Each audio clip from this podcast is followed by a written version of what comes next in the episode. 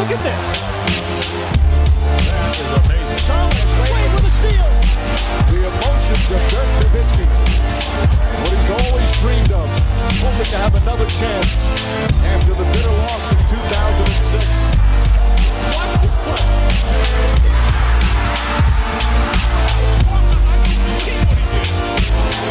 That is amazing.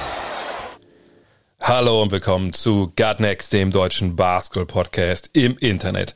Mein Name ist André Vogt und ich begrüße euch zur neuen Folge unseres kleinen, aber feinen Basketball-Hörspiels. Heute mit dem Fragen-Podcast vom Sonntag. Sorry, 24 Stunden später als gedacht. Hatte aber zwei gute Gründe. Zum einen den Dienst der Frau gestern und die Tatsache, dass die Tochter nicht nebenbei sitzen wollte, ruhig, äh, wenn man podcastet. Und zum anderen aber auch, so können wir das Ergebnis der Serie Houston gegen die Lakers noch mit reinnehmen. Von daher alles gut. Ähm, Prinzip für das Ganze von Planet Basketball 1, Planet Basketball 2. Ich habe schon wieder falsch gesagt. Es gibt nur Planet Basketball und Planet Basketball 2. Die beiden Bücher, die Jan Hieronymi und ich geschrieben haben. Wollt ihr lesen, äh, was in der Karriere von Dirk Nowitzki los war, zumindest bis er Meister wird? Äh, wollt ihr die Oral History äh, Basketball in Deutschland von den 70ern äh, bis in die 2010er äh, lesen? Wollt ihr die Geschichte des Danks lesen, das Defense Special, die großen Legenden, die großen Sorgenkinder, die großen Kult-Basketballer, wenn wir mal so einen ziemlich miesen Begriff nutzen wollen, dann seid ihr genau richtig bei planetbasketball.de. Da kriegt ihr beide Bücher jeweils 20 Euro, jeweils 512 Seiten. Und da sind nur ganz wenig Bilder dabei. Ähm, obwohl das wahrscheinlich eher abschreckend für den einen oder anderen sein mag. Jedenfalls, wenn ihr bestellen wollt, planetbasketball.de, eine Mail an info.basketballnerds.de, landet beim Jan, wenn ihr eine Widmung wollt, der schreibt das alles in das Google-Dokument, wo ich mal reingucke, wenn ich dann die Bücher verschicke.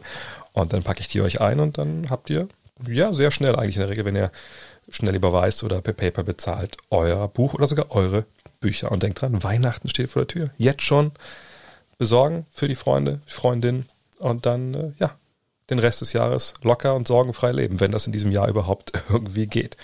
Kommen wir zu euren Fragen. Und der Anfang macht direkt der Real Alefra 12 mit einer Frage zum Thema Houston, die ja gegen die LA Lakers heute Nacht ausgeschieden sind. Und er fragt, wie erklärst du dir die erneute, in Anführungszeichen, schlechte Leistung von James Harden in der Serie? Gegen die Lakers in den vergangenen Playoffs wirkte Harden immer sehr erschöpft und begründete damit auch oft das Ausscheiden der Rockets.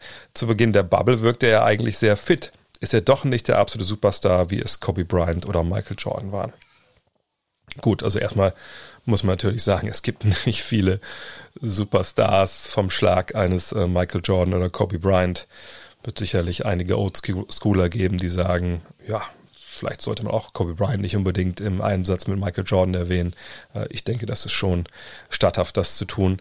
Ähm, aber James Harden ist natürlich noch überhaupt gar nicht irgendwo in der Nähe von diesen beiden. Sicherlich, wenn es um die reguläre Saison geht, wenn es um die nackten Zahlen geht, da kann man das argumentieren. Aber wenn es darum geht, wer wirklich zu den größten aller Zeiten gehört, ja, zu den absoluten Lichtgestalten dieses Sports, dann muss man sagen, da gehört James Harden nicht dazu, denn er hat einfach noch nichts gewonnen. Das ist auch kein Diss gegen James Harden, das ist einfach eine Tatsache. Frage ist natürlich jetzt, ja, erstmal war, war die Leistung schlecht dieses Jahr von, von James Harden in dieser Serie gegen die Lakers. Und das stand auch schon in Anführungszeichen. Und wenn man genau hinguckt, dann sieht man auch, naja, die Leistung war nicht schlecht. Ähm, also weder die Leistung pro Partie, ja, wenn ich euch die mal runterbeten soll, ganz schnell 29,4 Punkte, 4,6 Rebounds, 7,2 Assists aus dem Feld 50 Prozent, von der Dreierlinie knapp 38 und von der Freiwurflinie 84. Dazu noch 1,4 Steals, 1,0 Blocks. Er hat ein Spiel gehabt, wo es äh, nicht so richtig gut lief. Das war das vierte. Da waren es nur zwei von elf aus dem Feld, nur 21 Punkte, äh, Rebounds, 10 Assists. Aber selbst da, denke ich, kann man jetzt nicht sagen, dass das ein Spiel war, wo er gechoked hat, also versagt hat oder so, sondern ähm, das war einfach eine Partie, die man halt hat, wenn man so viel wirft, wenn man so viel Last äh, trägt und vor allem, wenn man halt auch sehr oft gedoppelt wird auf einmal. Da kommt man eben dann nicht auf die Versuche, die man normalerweise haben würde. Aber er wurde dem Spiel auch sehr viel gefault, 16 von 20 Freiwürfen getroffen. Von daher eigentlich auch da alles gut. Sicherlich fehlt vielleicht diese eine ähm, ja, Superhelden, diese eine Superheldentat. Äh, vielleicht war das Spiel 1 mit seinen 36 Punkten, was sie auch gewonnen haben. Ähm, danach waren es 27, 33, 21, 30. Aber das ist die Frage, was man erwartet von ihm. Und die zweite Frage, die dann viele natürlich oft immer nicht stellen, die Basketball so ein bisschen als Einzelsport verstehen, was ja einfach nicht so ist, ist halt die Frage, ja gut, was ist das eigentlich für eine Mannschaft, mit der er da spielt? Und was ist das für eine Systematik, in der er spielt? Und was ist das für ein, was ist das für eine Truppe? Wie, wie, wollen die Basketball spielen? Wie gut sind die eigentlich? Wie gut sind seine Mitspieler? Das muss man ja alles äh, zusammennehmen und darf nicht immer alles nur im Vakuum sehen. Hat Spieler A Team B geschlagen? Und wenn man dann sieht, wie die Rockets halt Basketball interpretiert haben dieses Jahr, vor allem natürlich nach dem Trade von Clint Capella, als sie Microball, Skillball, Smallball, wie man das nennen wollt, ausgerufen haben. Ähm, wenn man sieht, wie sie davor halt auch schon gespielt haben, sagt mit den vielen Isolationen vorne, dann kommt man natürlich an den Punkt, wo man sagt, naja, ist vielleicht dieses ganze Modell, was sie da fahren, eines, was nicht Meisterschaften gewinnen kann, zumindest nicht mit diesem Kader. Und ich glaube, wenn man sich die Frage mal so stellt und es nicht auf Einzelpersonen bezieht, man könnte es ja genauso zum Beispiel auf Russell Westbrook beziehen, dann kommt man schnell an den Punkt, wo man sagen muss, ja gut, ähm, James Harden ist halt Teil dieser Mannschaft, damit wahrscheinlich auch Teil des Problems, wenn man es so sehen will, dass wenn man nicht Meister wird, man ein Problem hat. Ähm, aber er ist nun mal nur Teil davon. Individuell sind seine Zahlen überragend. Ähm, er ist aber allerdings sicherlich auch ein Basketballer, der es wahrscheinlich mit am schwersten hat, von allen Superstars zu punkten. Was meine ich damit? Er hat halt unglaublich wenig Aktionen abseits des Balles. Er hat unglaublich wenig Aktionen, wo mal für ihn vorbereitet wird, sondern er besorgt oft selbst den Ballvertrag oder bekommt ihn halt, falls jemand anders den Ball über das Halbfeld schleppt. Und dann sind es im Großen und Ganzen eins gegen eins Aktionen. Ja, denn den abrollenden Pick-and-Roll Big Man, den haben sie nicht mehr. Wenn es Blocks oben gibt, dann gibt es die eigentlich nur noch, um halt Matchups zu kreieren für Harden, die er dann auch wieder eins gegen eins attackieren muss. Klar, kann man jetzt auch sagen, so viel läuft er ja nicht abseits des Balles, wenn er den Ball nicht hat. Von daher so anstrengend kann das alles auch nicht sein. Zugegeben, da macht er relativ wenig Meter, haben wir ja auch drüber gesprochen, äh, Julius und ich, am Mittwoch in der Rapid Reaction. Aber die Art und Weise, wie er punkten muss, ist nun schon mal eine, die, die kraftraubend ist. Und ihm fehlen einfach die leichten Punkte, es sei denn, es kommt mal zu einem Break oder sowas. Und ihm fehlt auch so ein bisschen die Variabilität in seinem Spiel. Also ich, ich, ich denke, Microball stößt da an, an eine Grenze, die so ein bisschen selbst gemacht ist. Denn man kann ja mit kleinen Spielern in so eine Partie ziehen oder in so eine Serie ziehen. Man kann auch versuchen, die Stärken des Einzelnen zu maximieren. Aber die Art und Weise, finde ich, wie die Rockets ja zumindest dieses Jahr spielen. Äh, vergangenes Jahr kann man auch argumentieren, dass es vielleicht noch ein bisschen anders war, aber auch, auch da war es nicht perfekt. Die Art und Weise, wie sie halt Basketball spielen, ist halt ein Affront, glaube ich, auch so ein bisschen gegen die, die Basketballgötter wenn es sie wirklich gibt. Aber wenn es sie gibt, dann äh, werden die sicherlich äh, auf Ballbewegung stehen, auf Spielerbewegung stehen, auf cleverem Basketball stehen. Und das muss man sagen, das spielen die Rockets halt nicht. Ich meine, ich respektiere, was sie da machen vorne, dass sie zu ihren Stärken gehen, dass sie Basketball vereinfachen. Ja, es gibt ja schon seit Ewigkeiten diesen Spruch äh, KISS, ja, also keep it simple and stupid. Ähm, und das machen sie natürlich, ja, auch wenn es hart ist, dann wie jemand wie Harden eins gegen eins dann scoren muss. Nur, wo ist die Variabilität? Und das Ding ist einfach, und das hat man, glaube ich, auch in der Serie jetzt von den, gegen die Lakers gesehen, wenn du weißt, wo James Harden ist die ganze Zeit und wenn du weißt, wie er attackiert, natürlich ist es immer noch schwer, ihn zu stoppen, aber wenn du dann relativ, ja, ungestraft immer einen zweiten Verteidiger schicken kannst, den Ball ihn aus den Händen nimmst und dann den Rest der Truppe zwingst, ne, irgendwas zu machen und da mit Russell Westbrook einer der schlechtesten Sprungwerfer der Liga mit dabei ist, naja, dann wird es halt auf einmal richtig schwer äh, zu punkten. Und wenn du dann keinen Konter hast, also mal in der Lage bist, vielleicht auch harten Absatz des Balles durch Blöcke zu schicken, in Handoffs reinzusetzen, was man eigentlich auch, wenn man ehrlich ist, so, so zu Beginn seiner Zeit bei den Rockets gemacht hat, auch sehr erfolgreich gemacht hat, dann fehlt dir einfach der ja, mittlerweile legendäre Plan B, dann fehlt dir ja, die Intelligenz in deinem Spiel, dann fehlt dir das Überraschungsmoment und dann scheidest du halt gegen richtig gute Mannschaften aus. Und jetzt haben wir nicht mal darüber gesprochen, wie das halt defensiv eigentlich ist, wenn du immer alles switcht, ähm, wenn du immer, oder das heißt immer, aber wenn du auf vielen Positionen einfach dann einen größeren Nachteil hast und vielleicht auch da, wenn der Gegner sich das so ein bisschen ausguckt und seine Matchups attackiert und lernt, wo er halt dich so ein bisschen angreifen kann, dann fehlt dir auf einmal da auch der Konter. So, und deswegen ist dann für die Rockets halt irgendwann Schluss. Und sie sind so ein bisschen, und das sage ich jetzt äh, bewusst provokativ, sind so ein bisschen die Bugs des Westens in dem Sinn, dass es eine Mannschaft ist mit, mit hochqualitativen Einzelspielern, also vor allem einem natürlich, aber man Westbrook damit noch zwei. Und dann aber ne, ein System hat, was in der regulären Saison funktioniert, aber in den Playoffs da gegen die Wand läuft. Und ich mir ist auch bewusst, dass die gegen Golden State vor gar nicht allzu langer Zeit kurz davor waren, in die NBA Finals einzuziehen. Keine Frage. Da haben sie aber auch noch ein bisschen anders gespielt. Und jetzt sage ich nicht, dass Clint Capella da jetzt ne, der Spieler ist, der das auch in dieser Serie jetzt total verändert hätte für die. Nein, aber da war noch ein bisschen andere, ähm, ja, ein bisschen andere Ideen noch dabei. Da hatten sie auch noch Chris Paul mit dabei, was sicherlich auch geholfen hat. Aber so wie sie momentan dastehen, das ist äh, nicht so richtig gut. Und Eggy 1001 hat direkt die nächste Frage zum Thema Rockets. Er fragt Moin, was meinst du zu künftigen Titelchancen äh, Houstons? Kann James Harden mit dem Team jeweils Champion werden? Die Verträge in der Mannschaft machen es ja nicht wirklich leichter.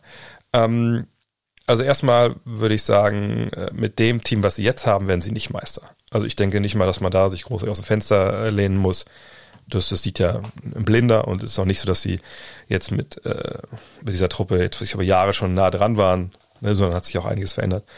Ähm, und es ist vollkommen richtig, die Verträge machen es nicht leicht, denn Russell Westbrook und James Harden verdienen in der kommenden Saison zusammen knapp 83 Millionen Dollar. Dann kommt Eric Gordon dazu, da ist man bei 99 Millionen und mit Robert Covington ist man bei 111, 112 Millionen. TJ, PJ Tucker ist mit 120 Millionen, Daniel House. Insert Joke hier, ähm, ist man nochmal ähm, mit 4 Millionen mehr dabei. Und dann kann man überlegen, ob man Austin Rivers und Ben McLemore noch mit knapp 5 Millionen dazu nehmen möchte. Ihr seht, wo ihr da landet, weit über dem Salary Cap. Also nächstes Jahr jetzt Allein schon 131 Millionen Dollar sind investiert in diese Mannschaft. In einer NBA, wo das Salary Cap nächstes Jahr wahrscheinlich schrumpfen wird. Und man von da ausgehen kann, dass man so, ja, also die Zahl im genannt wird 109 Millionen Dollar. Also man ist schon weit drüber, man kann sich da jetzt nicht großartig verstärken. Das ist im Endeffekt die Mannschaft, die man dann äh, hat, plus Spielern, die man zum Minimum bekommt oder Mid-Level Exception, je nachdem, was denen zur Verfügung steht. Und hatten eine teure Mannschaft, wo man sich überlegen muss, Tillman Fertitta, der Besitzer der Rockets, der ja wohl viel Geld ähm, so mit Restaurants und sowas macht, wenn ich es richtig, richtig verstanden habe, muss man mal gucken, wie tief dessen Taschen überhaupt sind, wenn noch nicht klar ist, wie man nächstes Jahr dann überhaupt ähm, Basketball spielt. Also nicht, wie man spielt, sondern wer zuguckt. Also ich denke, so äh, ist, ist da relativ wenig zu machen äh, mit, mit dieser Truppe, einfach weil die Defizite, die man hat, nicht adressiert werden können. Da bin ich mir relativ sicher. Ähm, und Jonas Toh mit einer Frage direkt darauf zielt, sehen wir in der Offseason möglicherweise einen Trade von Russell Westbrook, sofern die Rockets gegen die Lakers ausscheiden sollten. Das haben sie ja mittlerweile getan. In meinen Augen wirkt das Spiel der Rockets mit Harden und Westbrook nicht ausgeglichen genug. Auch Harden bleibt in meinen Augen deutlich in der Erwartung zurück. Das haben wir gerade schon geklärt. Der Trade von Russell Westbrook, ähm, naja, ich sag mal so, ähm, wer möchte Russell Westbrook denn jetzt haben? Also den Vertrag nochmal ein bisschen genauer ähm, zu erklären. 2020, 21 41,4 Millionen Dollar. Im Jahr drauf 44,2 und dann 2022, 2023 ist eine Spieleroption auf 47,1 Millionen Dollar.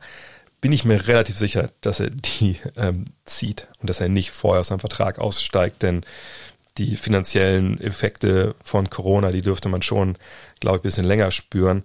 Und äh, Westbrook ist jetzt schon 31 Jahre alt. Also ich glaube, dass kaum am Ende des Vertrages jemand ihm für sich drei, vier Jahre mehr Geld bietet, als diese 40 Millionen da für ein Jahr. Naja, kann ich mir wirklich nicht vorstellen, bei der Art und Weise, wie er äh, momentan spielt auch. Sprich, Trade wird, wird unglaublich schwer. Das muss schon eine Mannschaft sein, der Geld egal ist und auch so ein bisschen Leistung egal ist. Sprich, das darf keine Mannschaft sein, glaube ich, die ihn so als fehlendes Puzzlestück sieht, sondern so ein bisschen, ja, einfach irgendeinen großen Namen haben will, also Stichwort New York Knicks, Sacramento Kings, sowas halt. Also irgendeine Franchise, die schlecht geführt ist, so. Wo ich nicht sage, dass die Knicks oder die Kings da Interesse, Interesse hätten, sondern ich glaube, eine Franchise, die schlecht geführt ist, die könnte sich in sich schön reden. Aber wenn wir uns die Zahlen mal angucken, dann auch in die Lakers, da waren zwei Spiele dabei mit nur zehn Punkten, ähm, zwei Spiele dabei mit gerade mal 30 oder weniger Prozent Wurfquote, ähm, traf seinen Dreier in diesen beiden Partien auch gar nicht, ähm, sogar vier Partien, wo er ihn gar nicht traf.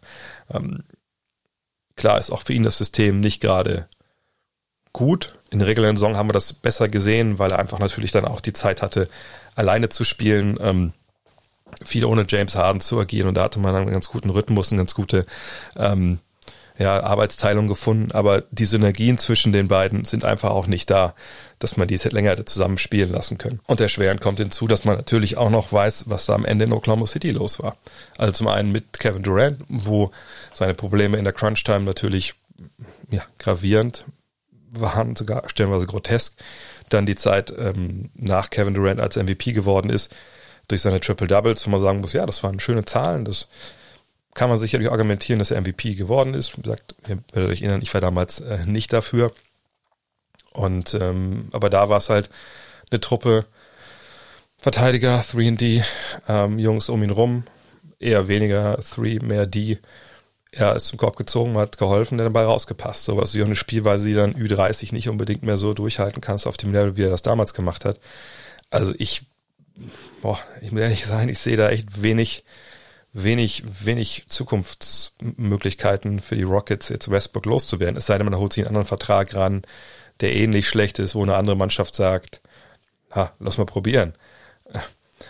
Interessanterweise so ein Vertrag wie der von Chris Paul zum Beispiel, wo man natürlich ganz klar sagen muss, Chris Paul wird sicherlich besser altern auf dem Basketballfeld als, als Russell Westbrook. Ähm, von daher, ich bin echt mal gespannt, ob sich nicht die, die Rockets so ein bisschen so eine Zwickmühle reinmanövriert haben, was so die nächsten paar Jahre angeht. Ähm, aber es kann natürlich auch gut sein, wenn du einen Trainer bekommst, der eine ganz andere Spielidee hat, der die beiden anders einsetzt, der, der mehr da auch Synergien herstellen kann, obwohl es mir momentan ein bisschen schwerfällt.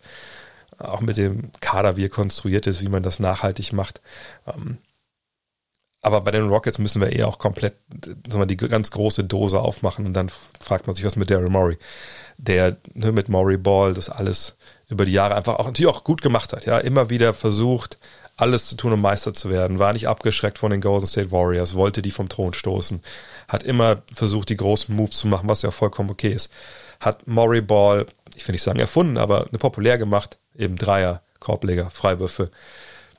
Hat mit Mike Dean Tony einen Coach gefunden, der Small Ball auf die Spitze getrieben hat. Und Murray Ball, ne, dieses Dreier, gesagt, Dreier, Korbleger, Freiwürfe, das ist ja auch richtig, das macht ja auch Sinn. Das ist ja auch nicht eine, ein, ein, ein geistiges ähm, Hirngespinst, was er irgendwie überlegt hat, was aber einfach nicht dem Tatsachen spricht. Das, passt, das stimmt ja alles. Nur die Umsetzung ne, und, und vielleicht ne, die Variabilität, die fehlt. Aber Timmer Fertitta als Besitzer, guckt er sich das jetzt nochmal an. So eine teure Mannschaft, die dann wahrscheinlich nichts mit der Meisterschaft zu tun hat. Ähm, denkt ein anderer General Manager, findet einen anderen Weg. Was mit dem Coach dann, was mit Mike Dean Tony hat selber gesagt, er möchte gerne weiter coachen. Aber er sagt auch gesagt, gucken wir, was passiert. Ähm, von daher, ich glaube, in Houston, ähnlich wie Oklahoma City, ähnlich wie Toronto, kommen wir noch zu. Das sind, glaube ich, drei Teams, die jetzt eigentlich relativ weit gekommen sind, aber die wahrscheinlich eventuell große Veränderungen anstreben. Und ähm, ich bin gespannt, wie Houston sich selber aus dieser Sackgasse da manövrieren möchte. Dirkulis fragt, sind die Miami Heat in den Conference Finals die Underdogs? Gute Frage. Sie spielen jetzt gegen Boston. Spiel 7 habt ihr sicherlich gesehen. Ähm, und die Boston Celtics kommen nach einem Erfolg gegen den amtierenden Champion, minus Kawhi Leonard, ähm, in die Conference Finals. Und ich denke auch, dass sie bei den Buchmachern sicherlich favorisiert sein werden. Aber ich würde nicht davon sprechen wollen, dass die Miami Heat da als ein Underdog sind. Ich sehe, wenn man jetzt mal aufzählen würde, ne, welche, welche Mannschaften haben jetzt so, also wenn man nur die besten Spieler so ranken würde, kann man sicherlich vielleicht argumentieren, ähm, dass die Celtics vielleicht zwei der drei besten Spieler haben.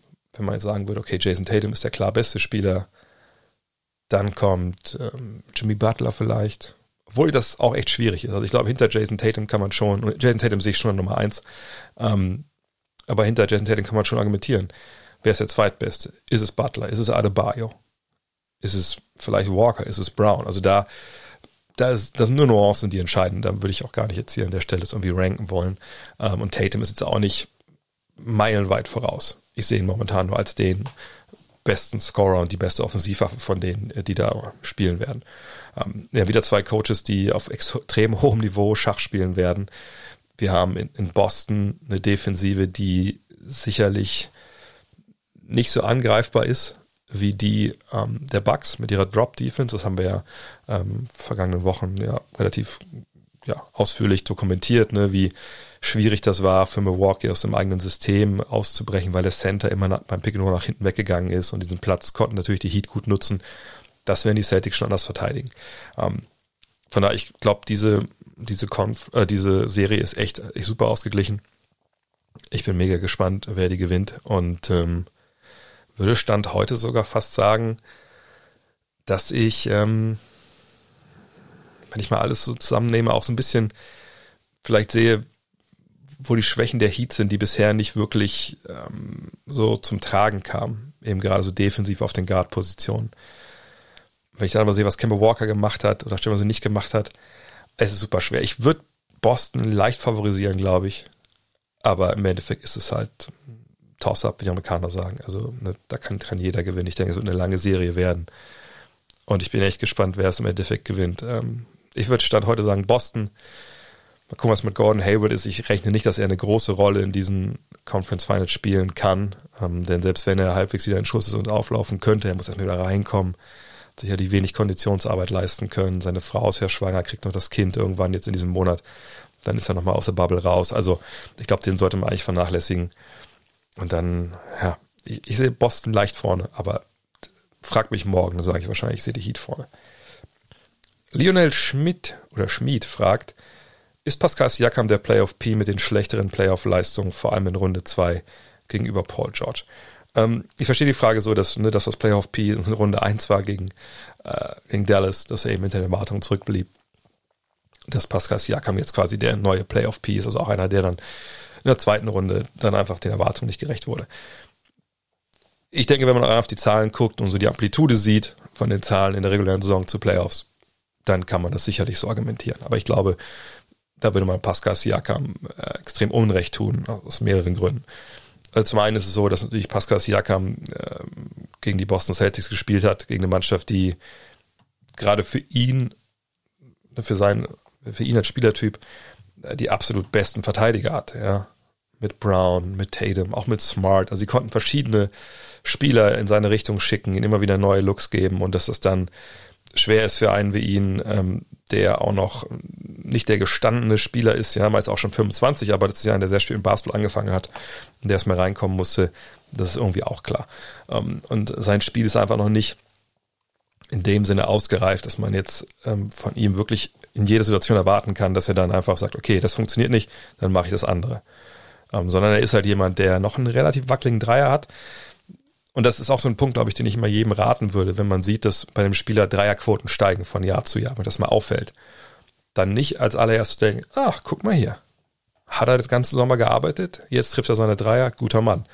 Den Fehler habe ich früher auch gemacht, klar.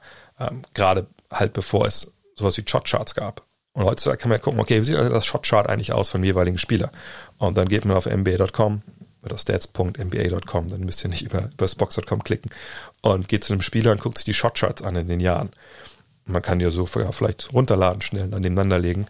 Und dann sieht man äh, oft bei Spielern, ne, die dann so einen Ansprung haben von einem Jahr zum nächsten, dass äh, sie aus bestimmten Bereichen dann einfach super gut treffen auf einmal oder besser treffen, in anderen Bereichen aber weniger werfen weil man einfach merkt, oft sind es die Eckendreier zum Beispiel, die dann sehr, sehr gut fallen. Es gibt auch Spieler, die nur auf einer Seite links oder rechts ihre Dreier treffen und auf der anderen nicht. Und bei Siakam war es halt so, dass es da schon eine gewisse Verschiebung gab. Er hat auch von den Flügeln ein bisschen besser getroffen, aber eben äh, dann nicht so, dass man erwarten konnte, dass er die auch unter, unter allen Umständen trifft. Denn dann kommt man zum nächsten, wo man auf mal schauen kann, welche Dreier trifft er eigentlich? Trifft er nur die freien Dreier? Trifft er auch Dreier, die ein bisschen enger verteidigt sind? Trifft er Dreier aus dem Dribbling? Ist ein bisschen Arbeit, das gebe ich zu. Ähm, aber wenn man das alles zusammennimmt, dann sieht man bei Pascal Siakam, okay, ähm, der Dreier war nicht die Waffe, die vielleicht seine Zahl in der regulären Saison suggeriert hat. Und dann kommt er in diese Serie gegen äh, Boston, wenn man dann sieht, wie oft er dann auch Post-Up spielen sollte, er sagt, mit welchen Verteidigern er es zu tun hatte, dann war er schon klar jemand, den, äh, wo Boston sagt, okay, den wollen wir rausnehmen. Und wir haben es lieber, wenn andere Leute werfen, als Pascal Siakam. Und so kam es dann eben nur zu 14,9 Punkten, 7,4 Rebounds, 3,3 Assists, aber eben für Siakam, der einer ist, wie gesagt, spät angefangen Basketball, ihr kennt die Story wahrscheinlich, war ja eigentlich Priesterschüler und hat dann angefangen mit Basketball irgendwann relativ, ich glaube mit 16, 15 erst. Naja, und ähm, der hat einfach was, aufholen muss noch. Ist dabei, ich denke, wir werden nächstes Jahr einen Pascal Siakam sehen, der dann nochmal ganz anders durchstartet, auch während der regulären Saison. Und wenn ihr euch erinnert, ich habe das ja auch gesagt, während der Saison, nicht, dass ich mir auf die Schulter klopfen will, aber ich habe gesagt, ne, das ist eine Sache, wenn du in der Saison ne, die Sachen umsetzen kannst. Das, das gleiche gilt auch für OG Anunobi, der natürlich eigentlich eine, eine gute Serie gespielt hat mit, ähm, mit einer tollen Dreierquote und auch dem, dem bescheidenen Dreier da äh, zum Sieg ins Spiel. Was war es? Vier? Vier, fünf, ich weiß gar nicht mehr genau. Ähm, aber auch bei dem, ne, er und Siakam sind eine Menge mitgenommen von Kawhi Leonard, auf jeden Fall. Nur es ist halt eine Sache, was man mitnimmt und was man dann auch unter den absoluten Drucksituationen umsetzen kann. Und bei den beiden würde ich mir in dem Sinne keine Sorgen machen, dass das jetzt das Endprodukt ist, sondern die sind weiter in der Entwicklung und haben das gut gemacht und äh, werden nächstes Jahr auch einen Sprung machen. Aber der Vergleich mit George hinkt total. Letzter Satz dazu, weil George eben fertiger Spieler ist. George hat sich selber mal Playoff P genannt, hat gesagt, hier, wenn Playoffs kommen, dann habe ich aber die größten Eier im Sack. So, naja, ist halt nicht so. Oder ist oft nicht so. Das war auch schon bevor er sich selber Playoff P genannt hat, oft nicht so. Und das ist aber ein Spieler, der eigentlich auch schon mal in der MVP-Konversation war, auch wenn es nur über eine halbe Saison war, es war im vorvergangenen Jahr. Ähm, und das, wenn so einer dann in den Playoffs nicht abliefert, aus welchen Gründen auch immer, dann hat das einen anderen Beigeschmack als bei einem wie, Pascal Siakam, ne, der noch Work in Progress ist. Und vor allem, sind wir auch mal ganz ehrlich, Paul George hat es bei, mit den Dallas Mavericks nicht unbedingt mit der Mannschaft zu tun gehabt, die ihm da auf dem Flügel einen Edelverteidiger nach dem nächsten auf den Hals gehetzt hat. Ganz im Gegenteil. Von daher, wie gesagt, das passt nicht so wirklich. Markus Schrie fragt, Jay Crowder nahm bisher in den Playoffs 8,3, sondern 9,2 Würfe aus der, Dist aus der Dreierdistanz. Duncan Robinson 6,8 von 7,7. Ist diese Fokussierung auf quasi Dreier alleine ein Erfolgsrezept der Heat oder eine potenzielle Schwachstelle, wenn diese mal nicht fallen? Ähm, naja, also zum allerersten Mal sind das die Rollen von den beiden. Ja, Jay Crowder ist ein 3D-Spezialist, ähm, obwohl der Dreier ja seiner Karriere nicht immer total konstant fiel. Duncan Robinson ist ein Dreier-Gott, also vom Schlager eines Kyle Korver. Und der eine nimmt die Dreier, Crowder, weil er eben sonst nichts anbietet im Halbfeld, das muss man ehrlich sein. Ne? Also wenn er zum Korb geht, boah, da hast du als Defense eigentlich schon gewonnen, also sei denn, da steht keiner mehr zwischen ihm und dem Korb. Ähm, und äh, beim Dreier ne, versuchst du halt einfach, ihn da hart anzulaufen und gucken, dass ja, er den halt nicht fliegen lässt, wenn er ihn halt trifft. Ähm, und bei Robinson ist es so, dass er natürlich auch, also wenn man ihn mal zum Korb ziehen sieht, dann ist das oft dann oh, ein ziemliches Abenteuer. Ja, weil ihm auch so ein bisschen auch die Sprungkraft und die Athletik, auf ein bisschen die Routine fehlt. Das ist auch noch Work in Progress, ist auch ein sehr junger Mann. Ähm, aber das ist natürlich ein unfassbarer Dreierschütze. Und es ist seine Rolle, eben, klar, Catch and Shoot zu machen, aber eben auch viele von diesen Handoffs, die ja oft gespielt werden, zum Beispiel mit Bam Adebayo, wo er dann ne, quasi reinläuft in diesen Handoff und direkt nach dem nach der Ballübergabe hochgeht zum Dreier. Das ist einfach seine Rolle. Es hat nichts mit ähm, einer Fokussierung oder so auf irgendeine Geschichte zu tun und dass man andere vernachlässigt, sondern das ist das, was er am besten kann, genau wie das bei Jay Crowder der Fall ist. Und natürlich wird es ein Problem, in Anführungszeichen, wenn für die beiden diese Dreier nicht da sind.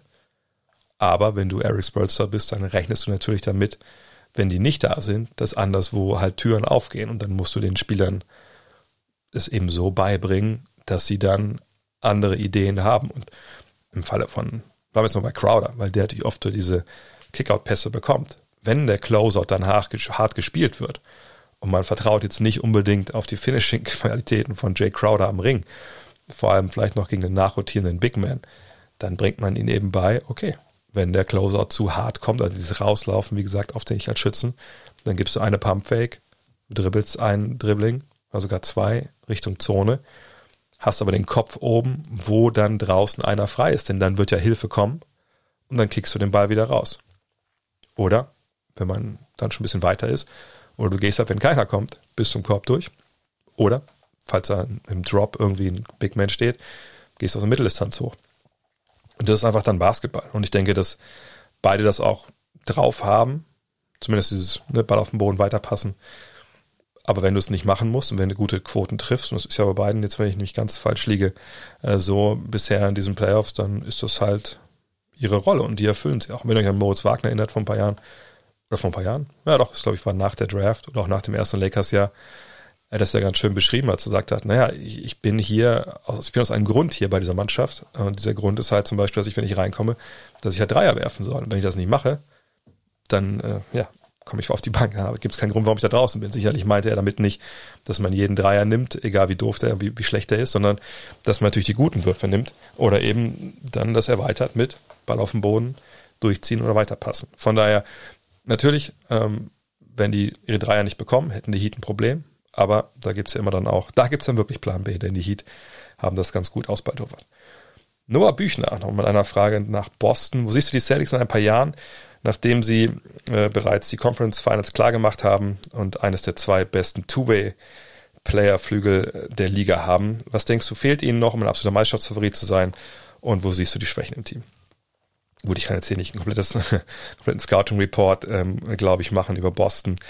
Aber man muss schon sagen, dass die Celtics in den letzten Jahren einen großartigen Job gemacht haben. Äh, und vor allem auch jetzt nach dem, nennen wir es mal Rückschritt mit Kyrie Irving, äh, durch Kemba Walker natürlich jetzt jemanden geholt haben, der sehr gut reinpasst, der sicherlich ne, im Vergleich zu Kyrie Irving der schlechtere Spieler ist, aber eben der besser passende Guard, besser passende Leader für diese Mannschaft. Und ähm, diese Truppe ist jetzt über die nächsten Jahre eigentlich auch recht gut aufgestellt. Du hast Walker, der gebunden ist, je nachdem, wie lange man das halt will, 2022, 2023, 2024.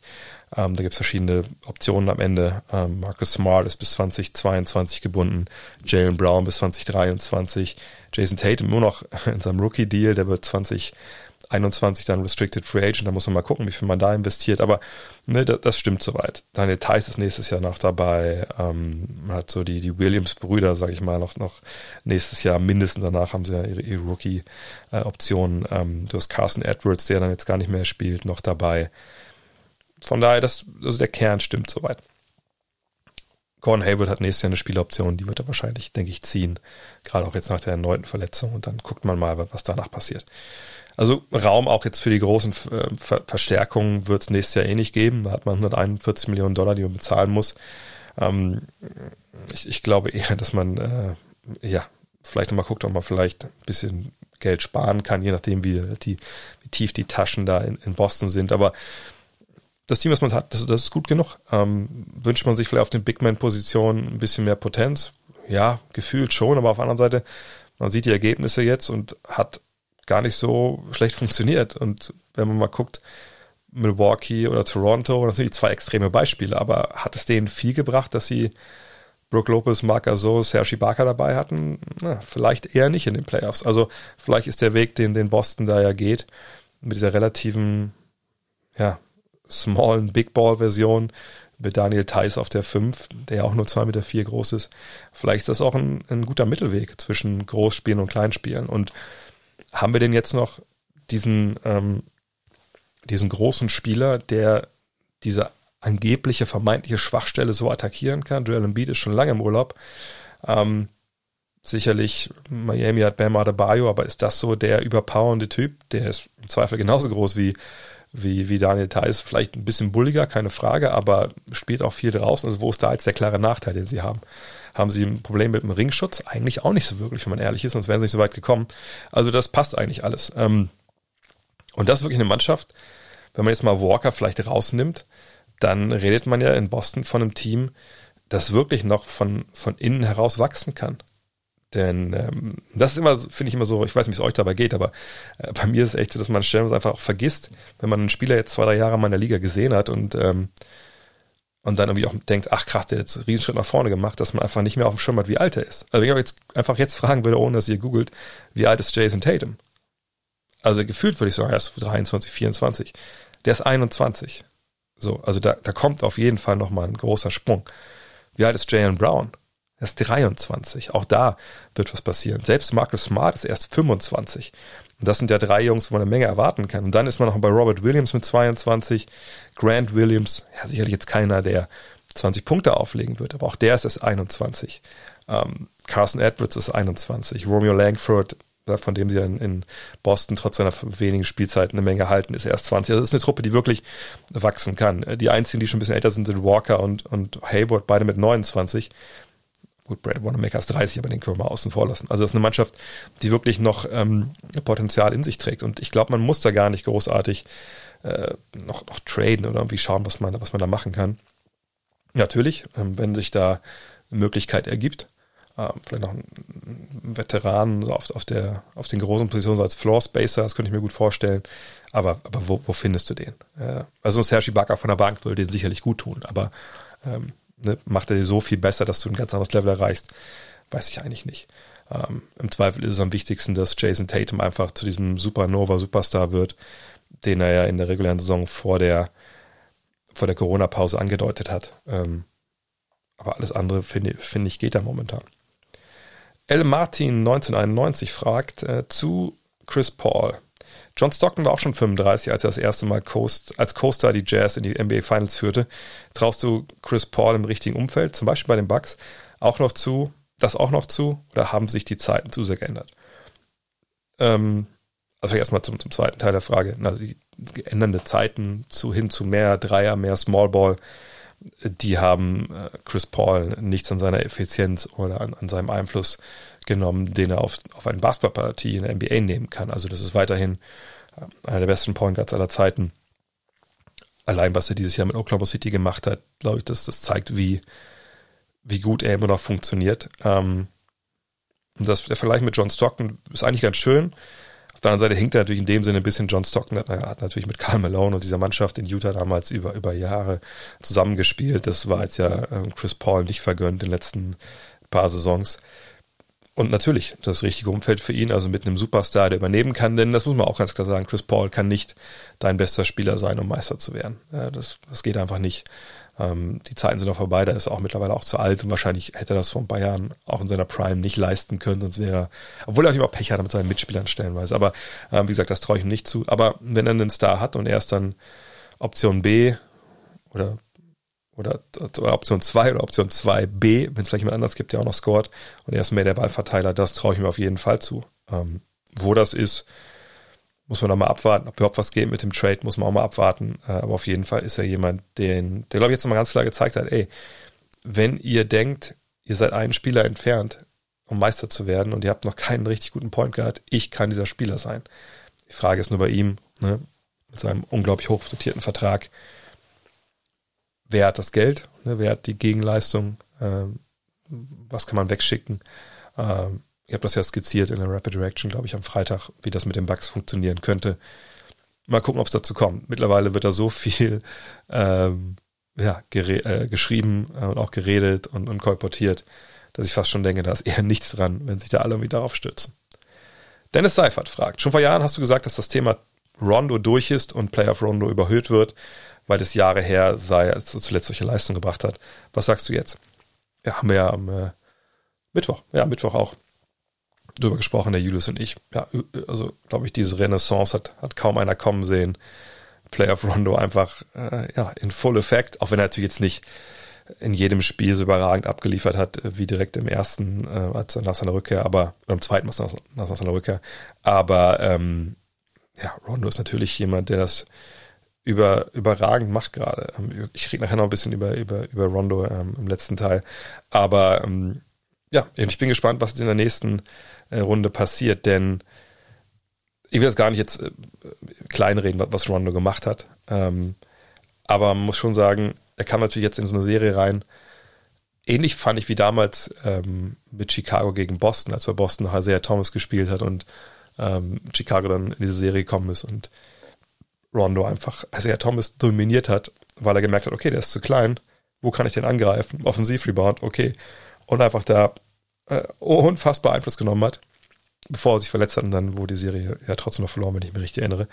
Ähm, und jetzt kam er halt rein und sieht halt eine Mannschaft der Rockets, die ja, auf eine Art und Weise verteidigt, switch, switch, switch.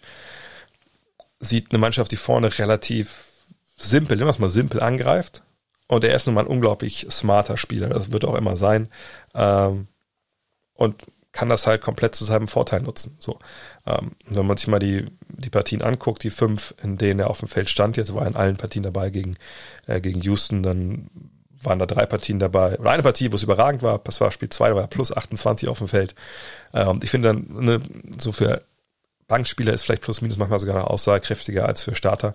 Ähm, äh, dann waren zwei Spiele dabei, wo es, wo es gut war, ne, plus sieben, plus sechs Das war dann Spiel 3 und Spiel 5 und zwei Spiele, wo er Minuswerte hatte. Im ersten war es minus 10, aber da kam er gerade von Verletzung zurück und langer Pause.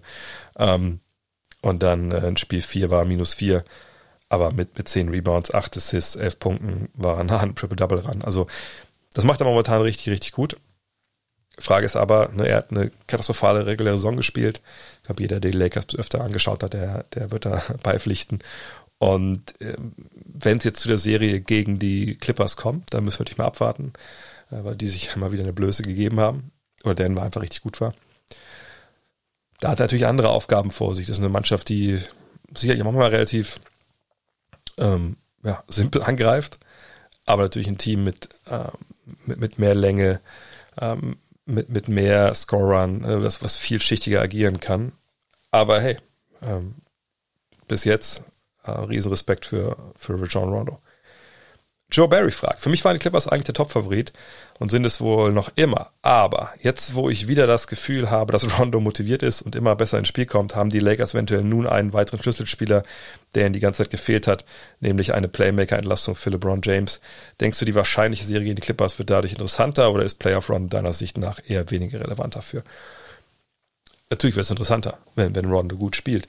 Denn die eine Sache, die wir auch schon am Anfang der Playoffs genannt haben, ähm, was ein Problem der Lakers sein kann mit Coach Jens, hatte ich da mal an einem Freitag drüber gesprochen, im Rapid Reaction, ist eben, wo ist der zweite Pick-and-Roll-Ballhändler? Also wo ist der Ballhändler, der für andere mit kreieren kann? Anthony Davis kann das sicherlich aus gewissen Situationen, aber nicht vielleicht so, wie man das eigentlich bräuchte.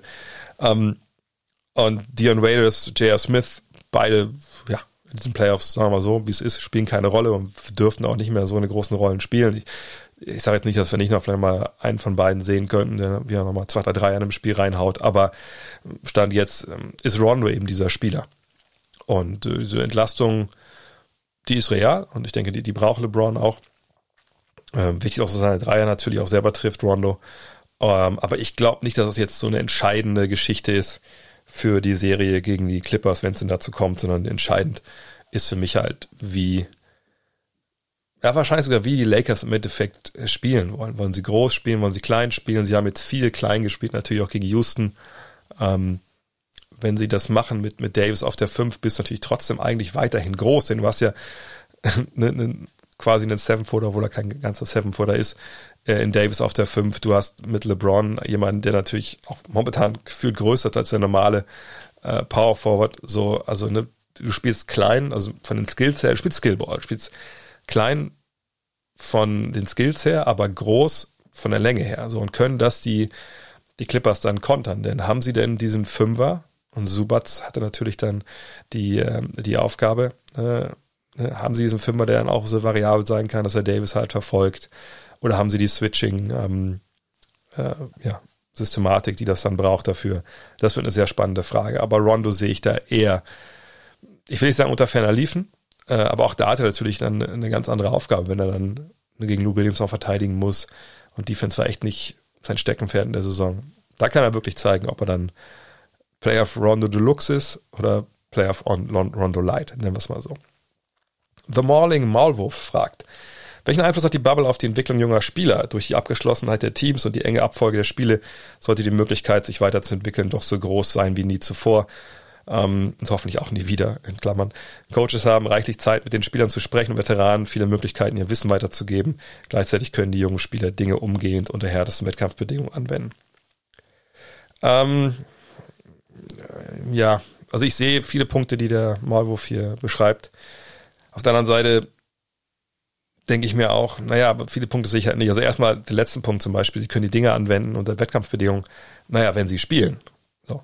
Wenn du nicht spielst, dann kannst du ja auch nicht anwenden. So, und wenn wir natürlich jetzt vor allem von der Bubble selber, also von den Seeding Games reden, klar, da, da gab es dann auf jeden Fall Wettkampf, das ist richtig.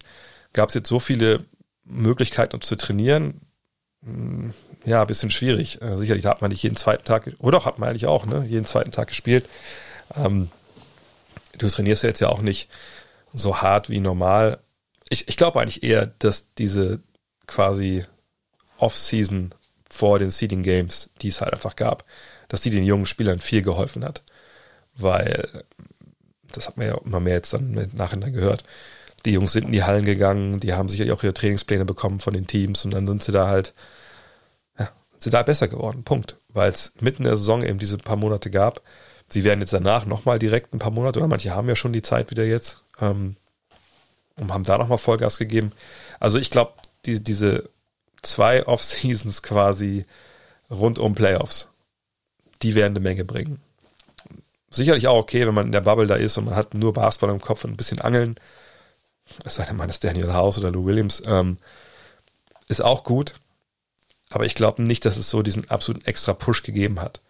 Ähm, denn ich, so viel ich weiß, waren die Trainingszeiten, die man hatte in den jeweiligen, ähm, in diesen, diesen Ballsälen, wo das, oder diesen Convention Centers, wo das aufgebaut war, also die Trainingsplätze, die war auch begrenzt. Ähm, sonst kannst du ja in deine Trainingsanlage gehen, wann du willst.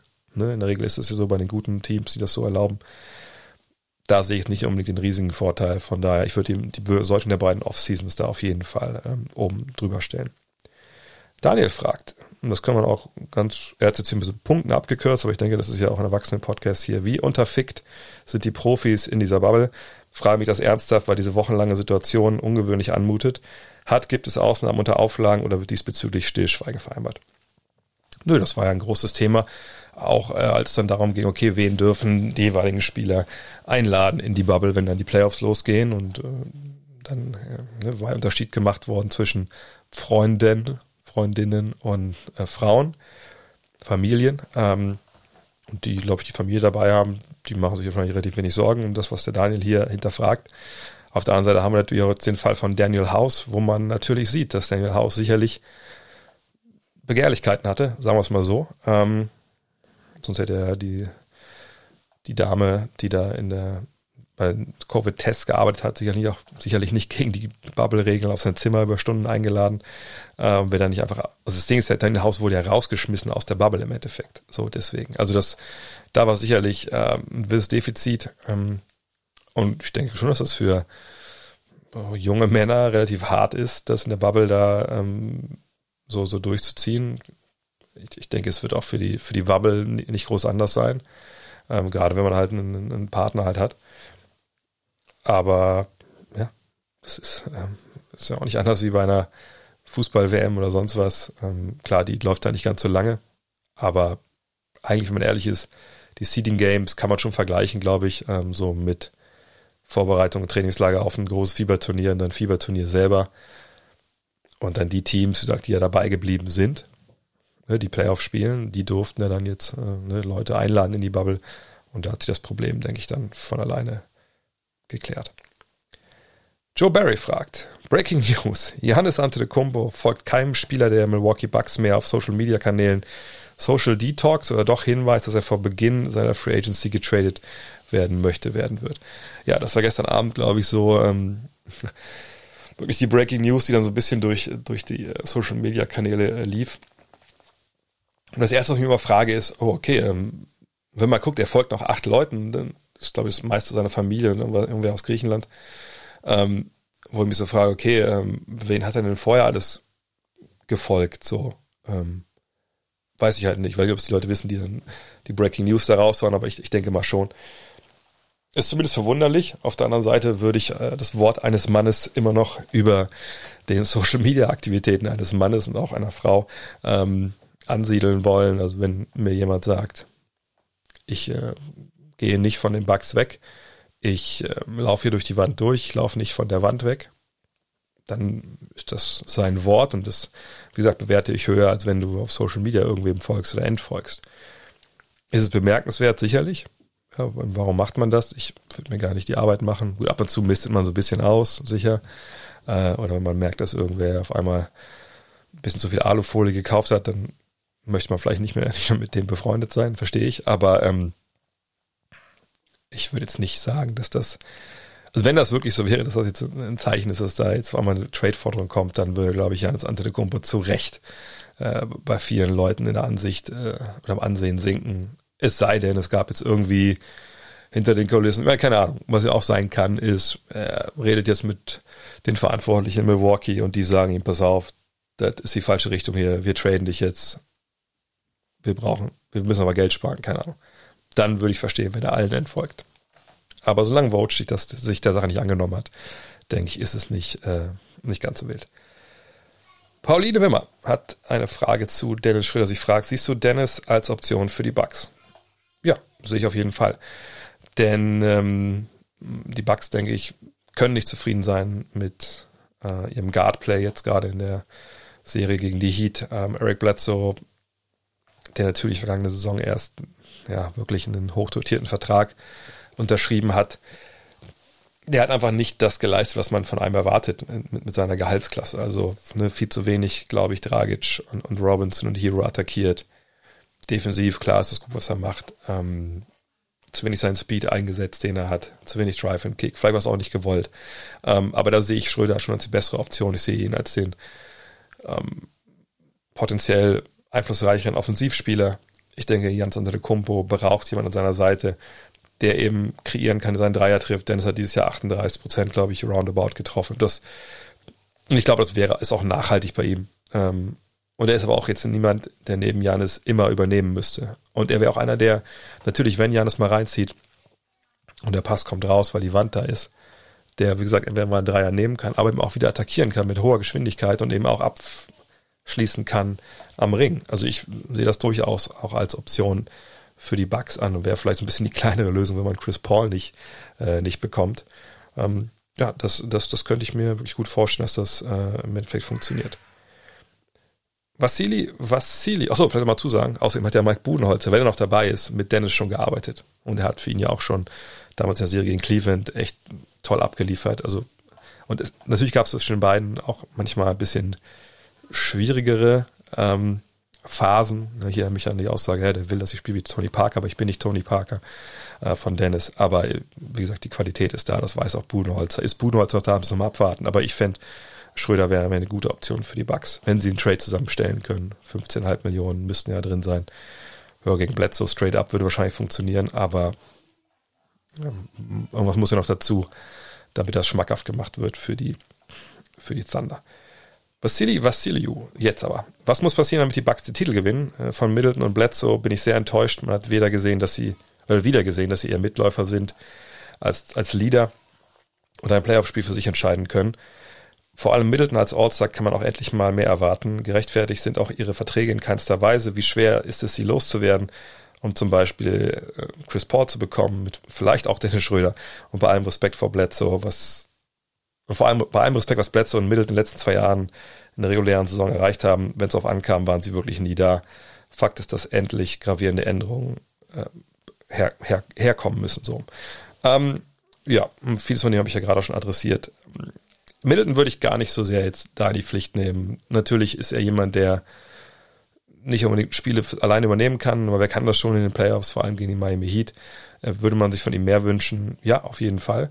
Ich finde, es hat aber auch viel mit dem Spielsystem zu tun, was Mike Buhnholzer da installiert hat, was für reguläre Saison einfach richtig gut funktioniert, aber eben seine Schwächen hat, wenn es dann ähm, in die Playoffs geht, wenn du eben diese Mauer, diese Wand vor Antetokounmpo aufbauen kannst. Und ich, ich will das nur ganz kurz mal wiederholen, weil ich es schon an anderer Stelle gesagt habe. Also für mich, wenn es so eine To-Do-Liste gibt für die Bugs, und das schließt jetzt Management, Trainer, Spieler mit ein, dann ist das erste Weiterentwicklung der Skills von Janis. Also das allererste natürlich Antetokounmpo verlängern mit Supermax, sobald das geht jetzt in der Offseason.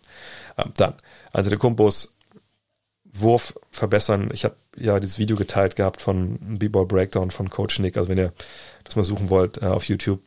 Ich hatte nicht auf dem Schirm, dass der Wurf von Janis, als er jung war, also als er ein Rookie war, ganz anders aussah und einfach auch viel besser fiel als jetzt. Und dieses Video von Coach Nick illustriert das sehr schön. Und da hat mich dann auch jemand darauf angesprochen, dass ich ja, das fiel mir dann auch wieder ein, ich hatte ja äh, die Gelegenheit, mit ähm, Thanasis Antetokounmpo ein kleines Interview zu machen, äh, im letzten Jahr in Athen, wo er ja, wo ich ihn ja ketzerisch frage, so, Janis kann nicht werfen, du kannst nicht werfen, äh, warum könnt ihr nicht werfen? Habt ihr das nicht gelernt? Und er hat gesagt, ey, wenn du Janis gesehen hättest als Youngster, er hat nur geworfen. Das ist alles, was er gemacht hat. Leute haben gesagt, geh doch mehr zum Korb, ne? Und er hat nur geworfen. Und jetzt macht das auf einmal Sinn. Damals dachte ich so, ja gut, hat einfach nur erzählt, ne, um den Journalisten da so einen Bären aufzubinden. Aber das, wenn man das, guckt das Video einfach an. Wenn man das sieht, die Aussage dazu hat, dann fragt man sich, was haben die da in Milwaukee mit ihm gemacht mit seinem Wurf? Warum ist das jetzt so schlecht? Warum ist das so ein Stop-and-Go-Wurf? Warum dippt er nicht, wie das Coach Nick immer so schön nennt? Ähm, das sind alles ganz valide Fragen. So und das müsste man irgendwie abstellen. Die, die, die, und das ist natürlich auch nicht leicht, aber man müsste zurückkehren zu dieser alten Wurfform. Man müsste einen Mitteldistanzwurf auf jeden Fall etablieren und ein Low-Post-Game. So. Dann im nächsten Schritt muss man sich mit Mike Budenholzer hinsetzen und sagen, okay, was ist unser Plan defensiv, wenn Drop Defense nicht funktioniert gegen Guards, die eben ihre ähm, Floatern zu treffen, weil es ist nicht so, dass man jetzt alles umwerfen muss. Man muss nicht sagen, okay, Drop Defense gehört auf den äh, Misthaufen der Geschichte. Äh, wir verteidigen jetzt nicht mehr so, weil es ist ja eine Idee, die durchaus berechtigt ist. Ja, du zwingst schwere Würfe, du zwingst Würfe aus der Mitteldistanz, Floater gegen deine Big Men, eben Lopez und Antetokounmpo. Du zwingst sch sch schlechte Dreier, weil du in Closeouts auf die zuläufst. Das ist ja alles passig für die reguläre Saison. Und wenn du dann auf das eine Team triffst, was halt anders spielt, und das eben genau möchte oder das eben auch genauso gut machen kann, dass du verlierst. Gut, was machst du dann? Und was machen wir vorne, wenn da drei, vier Mann an der Freiwilligen stehen vor Janis? So. Diese beiden Punkte muss Budenholzer beantworten. Entweder hat er einen guten Plan, der schlüssig ist. Ob der dann funktioniert, ist ja was anderes. Aber erstmal ne, wollen wir den Plan haben. Und wenn er den nicht hat, dann müssen wir sagen, Mike, ey, dann, dann kannst du am Montag ausschlafen. Kriegst das Geld, aber dann bitte geh. So, ne? Und erst dann würde ich zu Bledsoe kommen und Middleton. Und wahrscheinlich würde ich auch äh, zu Middleton erst noch relativ spät kommen. Bledsoe würde als erstes kommen, die fragen, ey, wie sieht's aus? Was war das Problem? War es das System? War es, warst du das selber? Also, wieso hast du so gespielt, wie du so gespielt hast? Wo war, was würdest du dir wünschen, um effektiver zu sein? So, und vielleicht kann man es auch mit den Jungs auch so einrenken, dass es alles funktioniert. Nur bei Bledsoe fehlt mir wirklich so ein bisschen ähm, der Glaube, wenn ich ehrlich bin. Wenn man Bledsoe gegen Schröder tauschen könnte, plus X, dann wäre das, glaube ich, genau die richtige Sache. Aber Middleton neben Antetokounmpo, okay, du brauchst aber noch diesen, diese dritte Scoring-Option. Und Lopez, was er macht, ist gut, das ist keine Frage. Das soll er auch weiterhin machen. Das wird aber nicht der Typ sein, der für dich übernimmt, sondern du brauchst halt nochmal einen Lead Guard, der den Ball hat, der werfen kann, wenn er frei steht, der eine Speed hat. Und das hat Dennis Schröder. Hat aber auch einen Chris Paul. Gibt es hier ein paar andere Leute, die man auch nennen könnte. Ähm, da würde ich drauf schauen, in, in der Reihenfolge. Sebastian Schürbach fragt, würdest du als GM der Denver Nuggets auf eine Entwicklung des bestehenden Teams oder auf einen Trade für einen weiteren Star setzen? Beantworte ich ganz kurz, weil ich schon oft drüber gesprochen habe. Sicherlich, Bradley Beal wäre perfekt. Und so neben Murray und ähm, Jokic. Ich denke, sie werden jetzt schauen, beraten, was machen wir mit Michael Porter Jr. nächstes Jahr. Haben sie den Platz, um ihn sich entwickeln zu lassen? Gibt es Angebote für, für Porter plus X wo man irgendwo anders dann einen Star bekommt, einen dritten Star.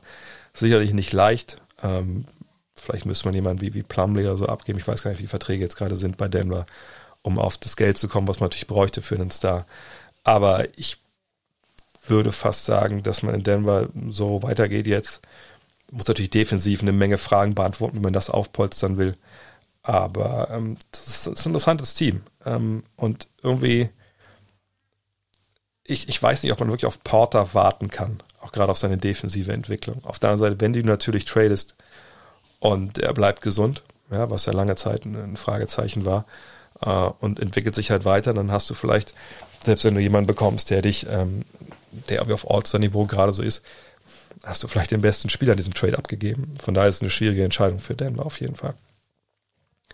Base fragt, im Locked On, Podcast, Locked On Mavs Podcast, so rum, wurde der Trade Delon Wright, Justin Jackson plus dem 31. Pick für Dennis Schröder als super für beide Seiten beschrieben.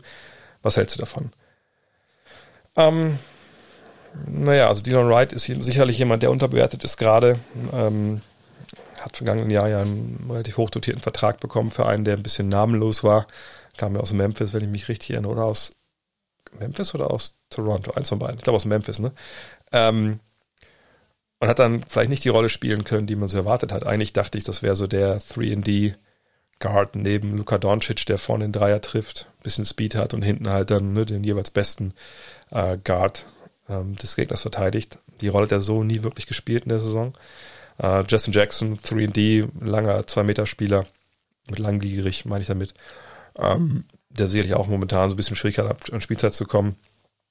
Und der 31. Pick früh halt in der zweiten Runde, da kriegt man sicherlich in der Draft, wo es jetzt nicht so die großen MVP-Kandidaten vielleicht äh, perspektivisch gibt, sondern eher so die Rollenspieler, sehe ich auch einen guten Mann, den man dann für wenig Geld äh, verpflichten kann. Ähm, von daher wären es drei brauchbare Rollenspieler äh, für Oklahoma City. die Frage ist halt so ein bisschen, was wollen sie für Schröder haben?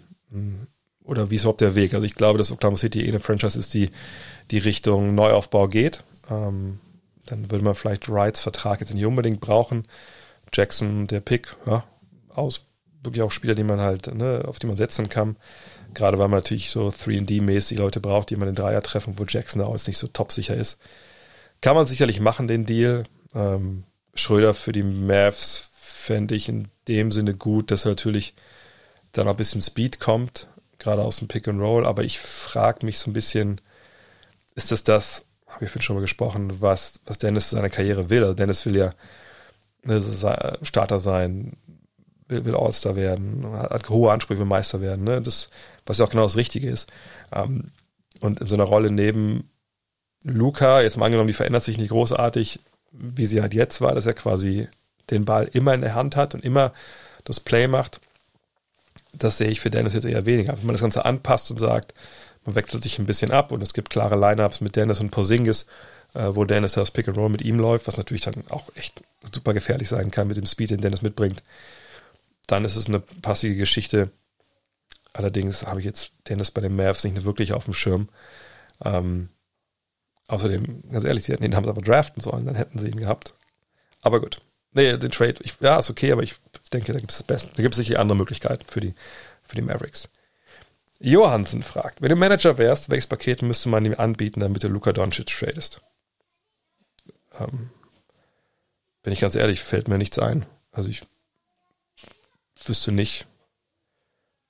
Also man ist ja GM der Mavs, zwangsläufig. Man war jetzt in den Playoffs, man hat die Clippers extrem gefordert, ohne den zweitbesten Spieler ähm, und ohne andere wichtige verletzte Leute wie Powell zum Beispiel und Brunson.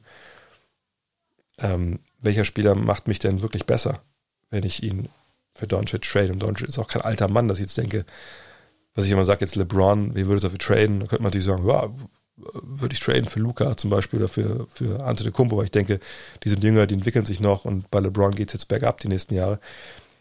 Von daher, nee, mir, fällt niemand ein, für den ich Luca Doncic traden würde, wenn, wenn ich ehrlich bin.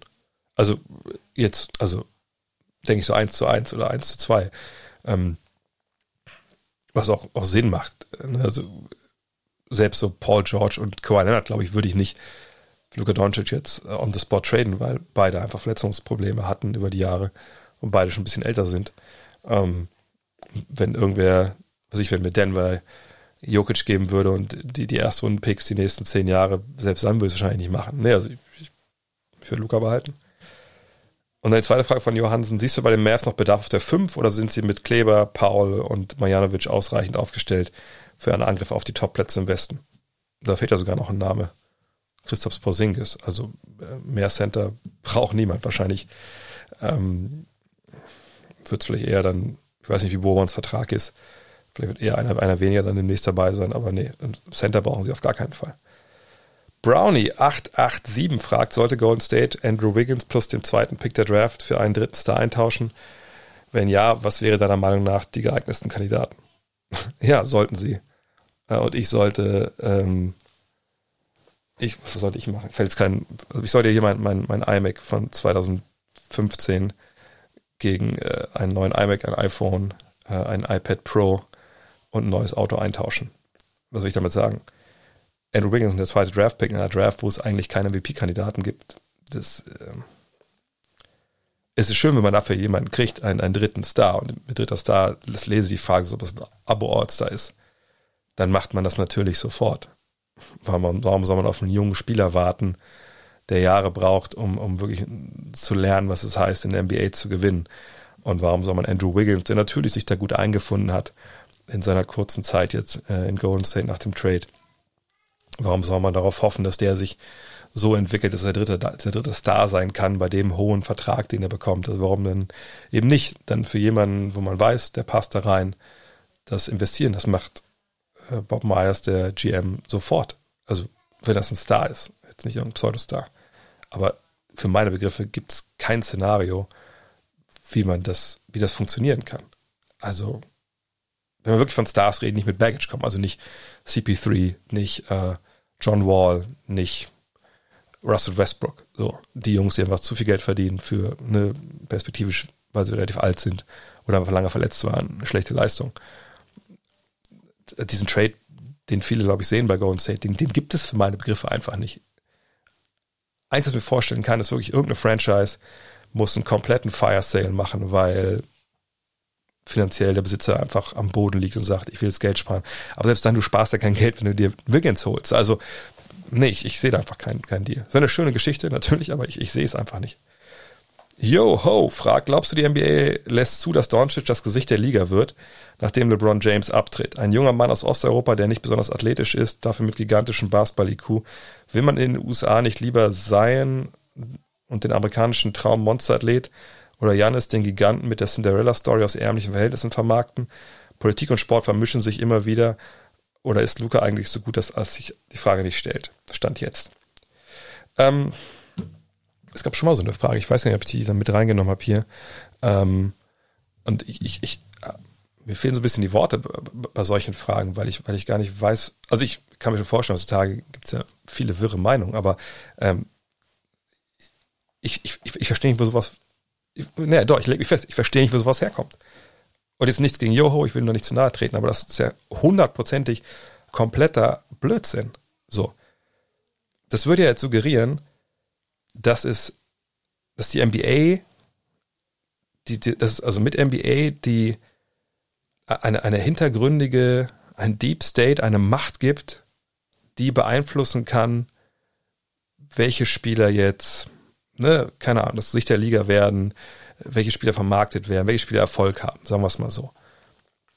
Und natürlich, ne, die NBA hat NBA Entertainment, äh, in Secaucus, New Jersey, ist ja ein großer Komplex, wo sie halt ne, die ganzen Sachen, die auf YouTube laufen, Highlight-Tapes, ne, ihre Social-Media-Aktivitäten, das wird ja äh, ne, alles bei NBA Entertainment. Ähm, sicherlich gibt es auch noch ein paar andere Dependancen geregelt. So. Aber wer jetzt denkt, dass, dass es da irgendwie von oben, was ich von Adam Silver oder irgendwem anders eine Ägide gibt, zu sagen, Doncic, aus Osteuropa, wir wollen nicht, dass der groß wird also das ist schon ganz nah an der Ecke von Verschwörungstheorie. Kann es sein, dass äh, es bestimmte Leute irgendwo in Amerika gibt, die sagen, oh, naja, also ich, also ich gucke mir die Amerika, ich gucke mir NBA gut gerne an, aber nicht die Ausländer. Ja, das kann natürlich gut sein. Genauso gut kann es sein, dass Leute sagen, naja, ich gucke mir äh, amerikanische, richtig athletische Spieler auch gerne an, aber der eine heißt Zion und äh, mit den Weltverschwörern aus dem Judentum möchte ich nichts zu tun haben. So. So, möchte man an, an, möchte man solchen Leuten dann irgendwie nach dem Mund drehen? Ich glaube nicht. Die NBA lebt schon immer davon, dass sie ihre Talente, damit meine ich jetzt die Spieler, die einfach große Leistungen bringen, entsprechend in den Vordergrund stellt und dem zeigt, was sie drauf haben. Und die NBA hat auch nicht zugelassen, dass LeBron James irgendwie das Gesicht der Liga, geworden ist, äh, obwohl Kobe Bryant noch da war, sondern das passiert halt organisch. Das passiert mit dem Spiel, was diese Jungs halt drauf haben. So genauso könnte man argumentieren, die werden Janis da nicht ranlassen, weil so ein Migrant, äh, der über Afrika illegal eingewandert ist, das haben wir hier in der südlichen Grenze bei uns auch, deswegen bauen wir da gerade eine Mauer. So, das ist alles totaler Blödsinn. Das hat einfach alles mit Sport überhaupt gar nichts zu tun. Punkt. Wenn du auf dem Feld eine Leistung bringst, dann, dann erwächst du Interesse. Und die NBA ist mittlerweile eine Weltliga. So, natürlich ähm, guckt ihr auf ihren Heimatmarkt immer zuerst, ja, America first, aber am Ende des Tages ist es total egal, wo ein Spieler herkommt. Es geht darum, was du auf dem Feld machst ne, und, und, was du bringst. Verkauft vielleicht LeBron James um noch mehr Jerseys als Luka Doncic? Ja, kann ich mir gut vorstellen. So. Aber das, das ist halt nicht steuerbar. Und es gibt auch bei der NBA auch niemanden, der das steuert. Vor allem, wer ist denn die NBA? Das muss ich nochmal erklären, glaube ich, weil das vor ein paar Jahren schon mal so ein Punkt war und immer wieder hochkocht, so ja, die NBA macht das. Was ist denn die NBA? Fahrt mal zur NBA. Gut, die kommt wahrscheinlich nicht unbedingt rein, aber Fifth Avenue. Da ist in unserer Seitenstraße das NBA-Büro. Wenn du da reinkommst, das sind Cubicles wie, wie in jeder normalen US-Firma. Da sitzen die Leute, da wird, wird geackert, ne, da ist dann ein Mediending da. So. Und dann oben ist dann das, das Büro von, von Adam Silver, sicherlich. Und der ne, hat dann eine Menge zu tun den ganzen Tag mit, mit irgendwelchen Deals. Äh, gerade momentan natürlich, wie sie die nächste Liga, äh, die nächste Saison spielen wollen und etc. pp. Glaubt ihr wirklich, da gibt es geheime äh, Gremien, die entscheiden, das kommt immer wieder. Jeden Scheiß entscheiden. Wer wann draften darf, wer jetzt das nächste Licht der Liga wird. Nein, es, es gibt dieses, die, die, diese Identität oder diese Entität NBA, die irgendwas bestimmt, die gibt es nicht. Es gibt kein Deep State in der NBA. Alle, die da sitzen in New York, die arbeiten, wisst ihr, für wen die arbeiten? Die arbeiten für die 30 Mann, vereinfacht gesprochen, denen die 30 Teams gehören. Die Governors, die Typen, das sind die Chefs der NBA. So. Und wenn ihr mir erzählen wollt, dass die 30 Mann sich darauf einigen können, wer das Sicht der Liga ist, ähm, oder, oder wer jetzt in der Draft irgendwo wo picken darf, dann herzlichen Glückwunsch. Das hat mir noch keiner erklären können, wie das funktionieren soll. Es gibt es einfach. Es gibt diese, diesen Deep State NBA gibt es nicht. Und wenn Luka Doncic jetzt richtig abliefert und wirklich äh, ne, noch Dirk Nowitzki übertrifft, Meister wird mit, äh, mit den Mavs, einfach Triple-Double Saison auflegt, dann wird er gefeiert werden von der NBA, wie sich es eben auch gebührt. Ob das dann der letzte Redneck irgendwie sonst wo mit, äh, mitbekommen will oder nicht, das ist dann auch im Endeffekt auch scheißegal. Da kann man auch nichts machen. So. Ähm, von daher, solche Fragen sind einfach, die sind blödsinnig. Also ich sage nichts gegen Joho, aber das ist eine blödsinnige Frage. Kanye Westfalen fragt, werden die individuellen Stats der Seeding Games eigentlich zu denen der regulären Saison gezählt oder extra gewertet, wie es bei den Playoffs ja immer gemacht wird? Ja, werden zu den ähm, normalen regulären Saisonstatistiken dazu gezählt. Ist natürlich ein bisschen schief jetzt, wenn man die Saison so anschaut. Manche Teams haben viel mehr Spieler als andere, aber das ist dann, glaube ich, auch ja, A zu erklären, ne, wenn man da 30 Jahre mal drauf guckt und B macht es jetzt auch, in, wenn man das ganz große Bild sich halt anschaut, dann macht es auch keinen, keinen großen Unterschied. Der Incredible Pulk oder Pulk fragt, ähm, was denkst du, warum wurde und wird Kareem Skyhook nicht wie diverse andere Signature Moves auch von anderen Spielern eingesetzt? Der Wurf ist auch kaum zu verteidigen und wäre sicher auch heute noch trotz der sehr, des sehr shooting-lastischen Spiels für effiziente Low-Post-Spieler wie Embiid oder Jokic eine formidable Option im Angriff. Ja, das ist vollkommen richtig. Problem ist aber, der Wurf ist halt scheiße schwer zu lernen. Ist einfach so. Ähm, guckt euch mal mal so Fotos, Fotos, Videos von Kareem Abdul-Jabbar an. Also was das für, für eine, ja wirklich, ähm, für eine koordinative Meisterleistung ist, wie er dieses Ding wirft und auch immer trifft. Also, ah, ne, wie, wie Kerzen gerade er da oft in der Luft steht.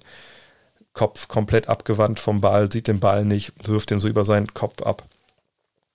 Das ist einfach eine absolute Höchstschwierigkeit. Und das war ja ein Wurf, den er sehr früh sich halt beigebracht hat. Er hat jetzt ja auch nicht unbedingt die großen Vorbilder. Ähm, und danach haben es viele mal probiert. Er hat das ja auch angeboten, wenn ich mich richtig erinnere, mal so in den ja, 90ern halt, so mehr oder weniger wie One, der dann auch später äh, das Leuten beizubringen.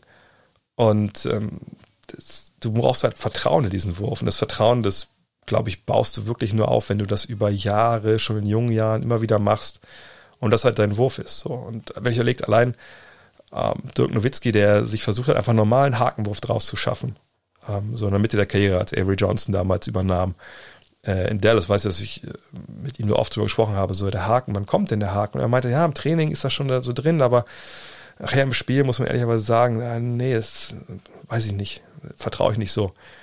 Und dann hat er den auch natürlich irgendwann nie so wirklich in sein Repertoire aufgenommen, dass man dachte, okay, das ist ein Go-To-Move. Und das ist ja einer der koordiniertesten Big Men, die wir jemals hatten. Und wir reden nicht mal von einem Skyhook bei ihm, sondern von einem normalen Hakenwurf.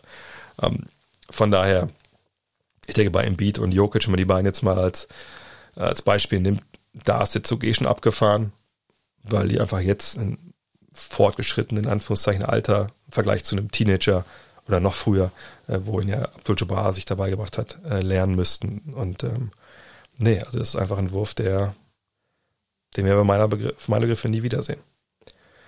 Etterboy fragt, und neben bzw. nach dem American Football haben für mich die Coaches im Basketball durch die unzähligen Timeouts, vor allem in der Schlussphase, den größten Einfluss auf das Spiel ihrer Mannschaft. Stimmst du zu und findest du es richtig so oder sollten die Spieler selbst mehr Verantwortung haben? Ja, ich denke, sie können natürlich mehr ähm, Einfluss nehmen als zum Beispiel beim Fußball, wenn du gar keine Auszeit hast oder beim, beim, äh, beim Handball oder so oder Eishockey, wo Auszeiten ja sehr begrenzt sind. Finde ich aber einerseits gut, weil es halt eine taktische Komponente mitbringt, die man eigentlich ja, sehr gut feiern und, und sezieren kann und manchmal auch ein bisschen Spannung dazu bringt. Auf der anderen Seite ist es ja eigentlich die hohe Kunst des Coachings, wenn du in solchen Situationen deiner Mannschaft halt es über die Saison so eingebläut hast, was dann gespielt werden soll und, und wie die Plays halt ge gelaufen werden sollen, dass du einfach das nur reinrufen kannst, ohne eine Auszeit, dann vielleicht auch gegen eine Defensive angreifst, die sich eben nicht dann in der Auszeit noch genau besprechen kann, nochmal wechseln kann, vielleicht auch, etc. pp. Also der Einfluss ist schon groß, finde ich auf der einen Seite auch gut.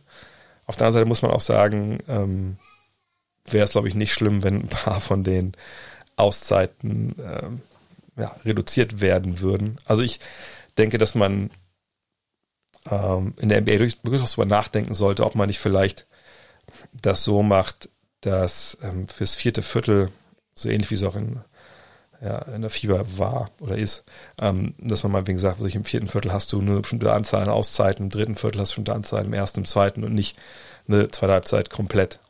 Dass man einfach dann nicht am Ende Auszeit, Auszeit, Auszeit, Auszeit, Auszeit nehmen kann. Ähm, die haben es ja eh schon eingeschränkt, aber ähm, ein bisschen weniger wäre, glaube ich, mehr. Und dann müsste man vielleicht auch ein bisschen besser noch coachen, ein bisschen mehr noch seine Jungs im Training einnorden. Aber der Einfluss von Coach ist auf jeden Fall groß und finde ich auch gut.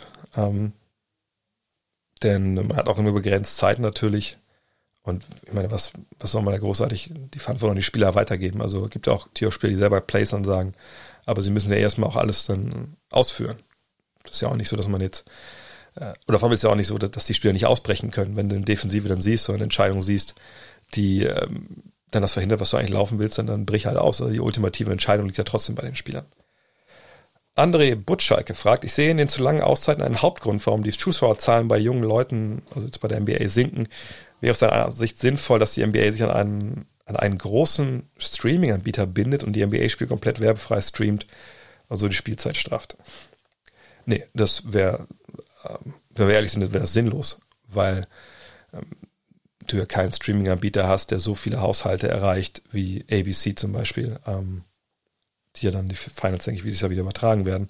Also eben ein frei empfangbarer Sender, die anderen sind ja Kabelsender, ähm, die man sich auch mal holen muss, natürlich. Ähm, von daher, nein, also das wäre ja äh, also komplett also gegensätzlich zu dem, was man eigentlich erreichen will. Man will, dass mehr Leute oder junge Leute äh, NBA schauen, dann Streaming-Anbieter zu, zu, aufzusetzen, wäre auf den ersten Blick vielleicht ganz okay, weil da junge Leute abhängen, aber äh, dadurch verlierst du natürlich viele Ältere, du verlierst like, die, diese, alle, die, die kein Abo bei Netflix haben.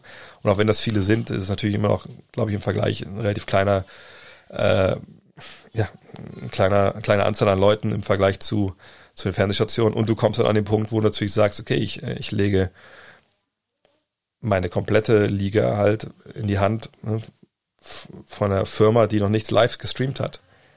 Weil das ist ein ganz anderes Ding, ob du Live-Sachen streamst, wie es The Zone oder League Pass eben machen, oder ob du irgendwo einen Film hinlegst in irgendeinen Server und Leute ziehen ihn sich runter. Also ähm, das wäre schon, das wäre einfach mehrere, mehreren Blickwinkeln einfach sinnlos. Und wenn du junge Leute behaben willst, ähm, dann musst du eh anders da rankommen. Also ich glaube kaum, dass junge Leute sagen, okay, ich kann jetzt dieses Basketballspiel gucken, aber ich gucke es mir nicht an, weil am Ende so viele Auszeiten sind. Sondern das Interesse, dass sie halt so weit kommen, dass sie sagen, also heute Abend gucke ich mir das Basketballspiel an und ich gehe nicht raus und ich mache nicht Fortnite oder Warzone oder ich, keine Ahnung, gehe auf TikTok ein bisschen, ein bisschen dancen, ist halt, dass du das Interesse äh, wächst für den Sport und für die NBA. Und dieses Interesse wächst natürlich, wenn du es überall siehst, wenn du es auf deinen Plattformen siehst, ja, aber dann eben nicht Netflix, sondern eben TikTok, Twitter, Instagram, wo immer man auch ist, wenn man Interesse entwickelt für die Spieler. Ja, und man wissen will, wer gewinnt da eigentlich. Und selbst wenn du sie nicht dazu guckst, hin, hinbekommst, dass sie es live gucken, dann gibt es eine Sache, die vielleicht äh, auf das abzieht, was Attaboy hier fragt. Nämlich, dass man dann, das hat ja auch ähm, Adam Silver vor, ich, ein, zwei Jahren schon mal gesagt, dass man natürlich überlegt, okay, wie kriege ich dann vielleicht die Leute, die, die müssen ja nicht mehr, müssen ja nicht mehr jung sein. Wie kriege ich die Leute, die halt kein ganzes Spiel gucken wollen? Wie kriege ich die vielleicht dazu, dann eben mal ein viertes Viertel zu gucken oder eine Schlussphase? Und da gab es ja Ideen, ob man nicht vielleicht im League Pass anbieten könnte, ey, du kriegst einen Viertelpass oder einen 10-Minuten-Pass für, für zwei Dollar. Das, wenn du eben auf Instagram bist und surfst ein bisschen rum und siehst, oh, guck mal hier, Alert. Raptors gegen äh, Celtics Spiel 7 ist jetzt knapp. Noch fünf Minuten zu spielen. Ja, schaue ich mir jetzt an für, für 1,50 oder so. Ne, das wäre halt so ein Weg, wie man es halt machen könnte. Ähm, aber dann halt eben nicht über, über Streaming-Anbieter in dem Sinne, sondern über so soziale Netze, die einen dann zurückführen zum League Pass. Man hat ja seinen eigenen Streaming-Anbieter. Also das wäre ein Weg, den ich sehen könnte. Aber ob die langen Auszeiten da jetzt ein Grund dafür sind, ist nicht optimal, habe ich gerade schon gesagt. Also ich würde mir auch wünschen, dass es ein bisschen reduziert wird noch. Aber ähm, das ist nicht die. Ist immer so, die NFL hat Einschaltquoten immer noch ne, exorbitant hoch. Und da ist gefühlt nach jedem Play ist eine Auszeit. So, von daher, das kann nicht der Hauptgrund sein. Reze oder Reese fragt, es wird momentan stark über die sinkenden Zuschauerzahlen diskutiert, also der NBA. Glaubst du, solche Schiedsrichterleistungen wie zum Beispiel im zweiten Spiel Clippers Nuggets oder das Foul an Butler, welches nicht gegeben wurde, haben da einen Einfluss? Nö, glaube ich nicht. Ähm, sicherlich, Fans diskutieren das, aber um zu bewerten zu können, ob was jetzt richtig oder falsch war oder wirklich auch, auch eklatant falsch oder richtig, muss man erstmal Ahnung von dem Spiel haben. So, und ich, ich glaube, da sind ja viele nicht, die jetzt wahrscheinlich nicht einschalten. Ähm, und glaube ich, keiner sagt, ich gucke jetzt nie wieder NBA, nur weil ich da einen falschen Call gesehen habe. Also das wüsste ich jetzt auch nicht. Ähm, außerdem, wenn man ehrlich ist, ähm, so Verschwörungstheorien etc. pp. in Sachen und siehe Frage von ein paar, oder die Antwort von ein paar Fragen, ähm, die gab es schon immer. Also ein Beispiel. Als ich mein Austauschschüler 1990, 91, ja, ich weiß, ist lange her, ähm, war, da hat mein Gastvater mir mal gesagt, warum guckst du eigentlich ähm, NBA? Das ist eher das, ist eher das getürkt. Habe ich glaube ich schon mal erzählt, ich erzähle es gerne nochmal. Ähm, und ich meinte, hä, wie getürkt? Und er meinte, ja, weiß ja jeder, dass ähm, die NBA nur von Las Vegas gesteuert wird. Okay. Wieso? Und dann meinte so, ja, in Las Vegas, ne, da werden die Sportwetten gemacht, das ging ja damals nur in Las Vegas. Äh, jetzt gibt's ja Wettanbieter überall. Und äh, die gucken halt nach den Quoten ne, und die gucken, wer auf wen mehr Geld gesetzt wurde. Und dann gewinnt eigentlich immer der, dass man halt ne, in Las Vegas, dass da, dass die einen Gewinn machen. Okay, ja, hm, hm, glaube ich nicht, aber okay.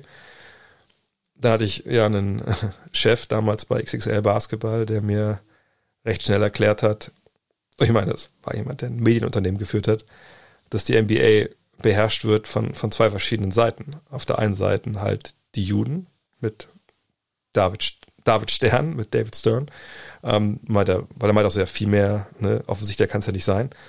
Und auf der anderen Seite wären es die Afroamerikaner mit Michael Jordan und diese beiden Mächte würden immer einander ziehen und gegeneinander fighten und ähm, würden auch ausschangen, wer Meister wird, etc. pp. Naja, solche Leute, die sowas glauben, wird es halt immer, immer geben. Ähm, und dann ist man auch relativ schnell, wenn man sowas glaubt, dabei, ja, dass Schiedsrichter Sachen manipulieren oder im, im, wir, im einfachsten einfach schlecht sind. Äh, aber wie gesagt, ich, ich es kann mag sein, dass Leute wie mein Gastfall damals sagen, ich gucke mir das nicht mehr an, weil es ist von Las Vegas gesteuert, die Schiris pfeifen, wie sie, wie sie das halt von Las Vegas vorgesagt bekommen. Ja, okay. Gab ja auch schon mal ein paar Skandale, Tim Donaghy und Co. Aber das kann nicht sein, was wirklich so ausschlaggebend ist, dass halt ähm, sich das in der sinkenden Zuschauerzahl bemerkbar macht. Auch da Beispiel NFL. Fragt mal New Orleans Saints-Fans, was sie von den Referees in den Playoffs halten. So, ähm, ich glaube kaum, dass da weniger Leute zuschauen als noch vor, vor zwei, drei Jahren. CXB fragt, nächstes Jahr kommt ja der Wilson-Ball statt dem Spalding. Wie wird der Wilson das Spiel verändern? Wie werden die Spieler mit der Veränderung umgehen? Sehen wir mehr, weniger Punkte? 2006 hat man einen ähnlichen Fall und die Profis kamen mit den Veränderungen nicht klar. Ja, 2006 gab es ja mal einen neuen Spalding. Man wollte umsteigen von ja, normalem, was war es, Rindsleder auf äh, Kunstleder und da haben die Spieler rebelliert. Ähm, der Ball wurde zurückgezogen, verkürzt dargestellt. Damals ging es aber nicht unbedingt darum, dass sie jetzt mit einem ganz neuen Ball nicht klarkam, sondern dass der Ball einfach klare Schwächen hatte. Also es gab dann wohl, ich glaube, das waren diese, ja, also die, die, die Rillen, die Channels, äh, da waren so ein bisschen, also haben sich Spieler geschnitten dran und so und äh, ich glaube, wenn ich mich richtig erinnere, wenn er nass wurde, war auch sehr glitschig.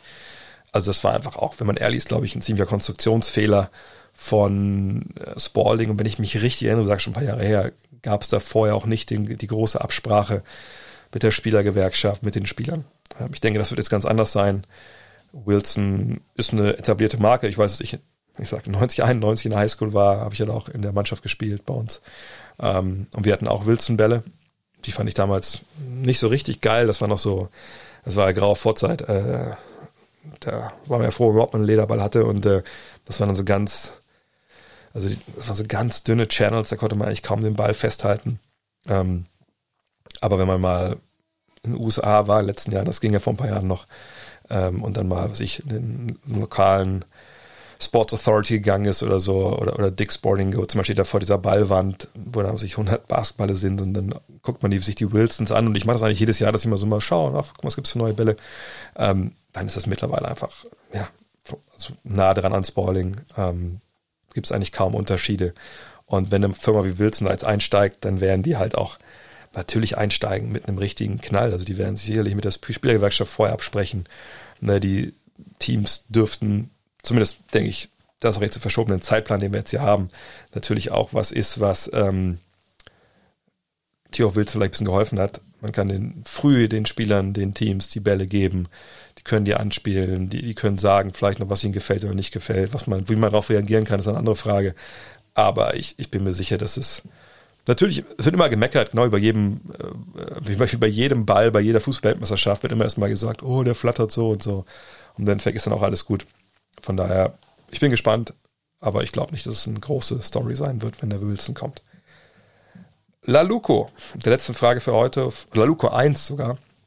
In einer Rapid Reaction hast du kurz angerissen, dass du mal einen Tag mit Rajon Rondo begangen oder was die einen Tag lang begleitet hast. Kannst du darüber etwas mehr berichten, falls du das noch nicht schon mal getan hast? Habe ich, glaube ich, schon mal, aber bestimmt schon ein paar Jahre her. Also es war, ähm, oh, ist auch schon Ewigkeiten her. Also er hat auf jeden Fall noch in, in, in Boston gespielt und äh, ich habe damals einen Auftrag bekommen für das Red Bulletin, also dieser, kennt ihr vielleicht dieses Magazin von Red Bull, was kostenlos eigentlich so ein Cafés und so ausliegt, glaube ich, immer noch. Ähm, die wollten damals die Story über John Rondo machen und ähm, weil er Red Bull Athlet war, also wurde gesponsert von denen und haben mich gefragt, ey, kannst du das machen? Wir fliegen dich nach Boston, du bist zwei Tage da, drei Tage da, äh, guckst ein Spiel und hast einen Tag mit Rajon Rondo. Fotoshooting, Interview, alles in der ähm, Trainingsanlage von den Celtics. Naja, klar, habe ich das gemacht, gab ja auch Geld dafür. Ähm, und es war ganz interessant, weil ich halt damals ähm, nach Boston geflogen bin, war dann downtown untergebracht. Damals war die Trainingsanlage noch, noch weit außerhalb und es war halt bitter, bitter kalt. Äh, bin damals dahin gefahren ähm, und kam dann in die Trainingsanlage. Und Rondo war halt schon da und ja, Red Bull, muss man ehrlicherweise sagen, bei solchen Geschichten, puh, die äh, lassen sich auch nicht lumpen, hatten dann so einen Fotografen, der mir dann erzählt, der hätte wie, ich glaube, ich, eine Woche oder zwei Wochen vorher noch ähm, ja, Obama, also so lang kann es gar nicht her sein. Also Obama ähm, fotografiert und jetzt wäre er halt hier. Und ähm, da wurde erst das Shooting gemacht. Ich konnte halt gucken. War Rondo nur Hallo gesagt und so, ne, vorgestellt. Und äh, das erste, was ich noch weiß von dem Shooting, war halt, dass ich sowas, also wie Rondos Hände noch nie gesehen hatte. Das sieht man ja auch, wenn man es auf dem Bildschirm sieht, aber in echt ist noch mal krasser, dass also der Fotograf hat halt viele Sachen gemacht. Ne, jetzt dribbeln wir durch die Beine, ich mache dann ein paar Fotos äh, und so hat immer gesagt, was er machen sollte. Und dann meinte er uns zu ihm, ja, dribbel mal durch die Beine und fang den Ball dann mit der anderen Hand.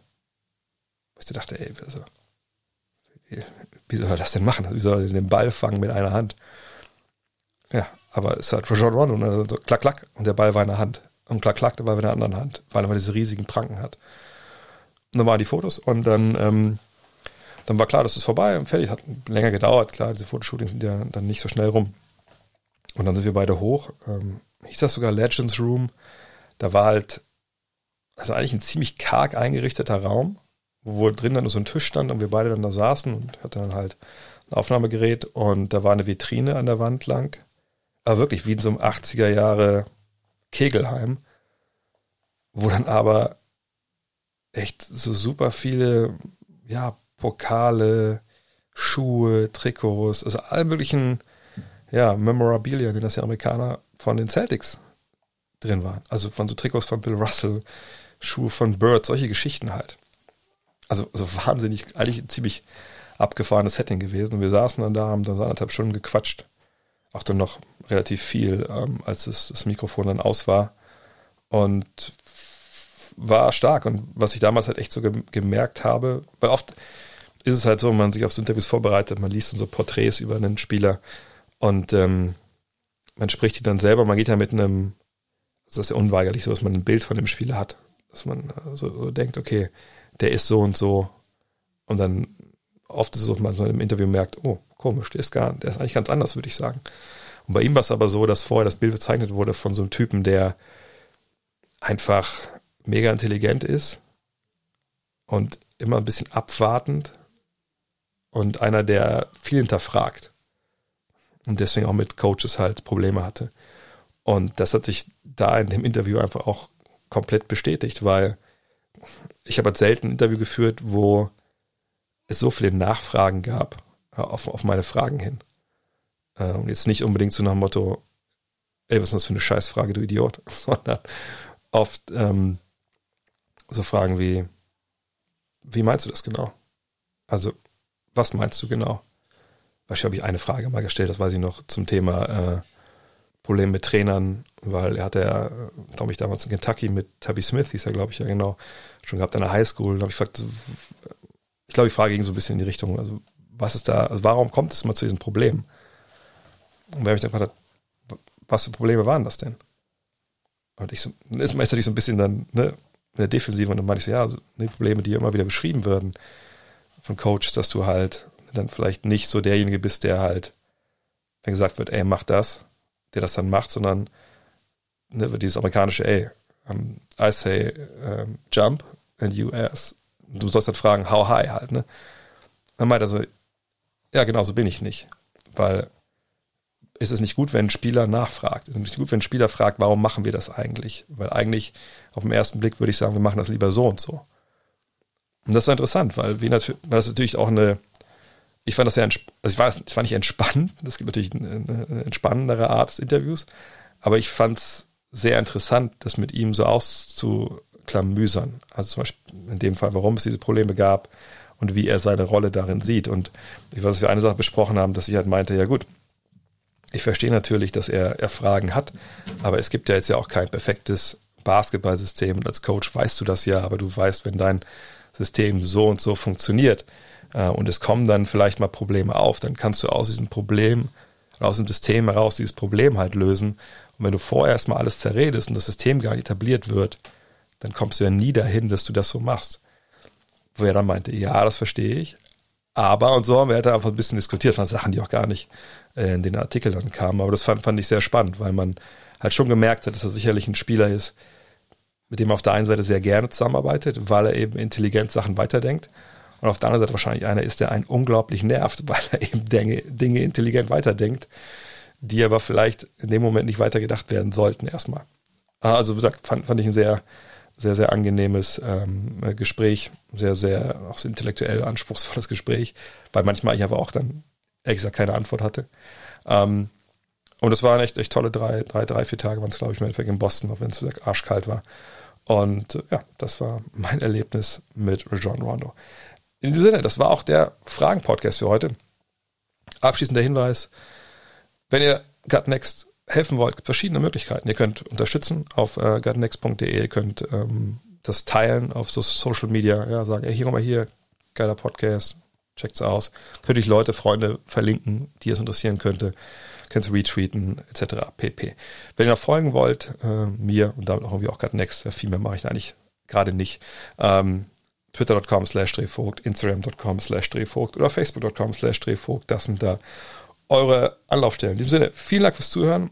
Morgen geht's weiter am Montag mit der nächsten Rapid Reaction und dann kommt nächste Woche der erste der Divisionspodcast im Premium-Bereich. Wie geht's weiter in der Central Division, also mit den Teams, die da unterwegs sind? Was werden deren Pläne sein in der Offseason etc. pp. In diesem Sinne, bis morgen, euer André. Look at this. That is amazing. Thomas Wade with a steal. The emotions of Dirk Nowitzki. What he's always dreamed of. Hoping to have another chance after the bitter loss in 2006.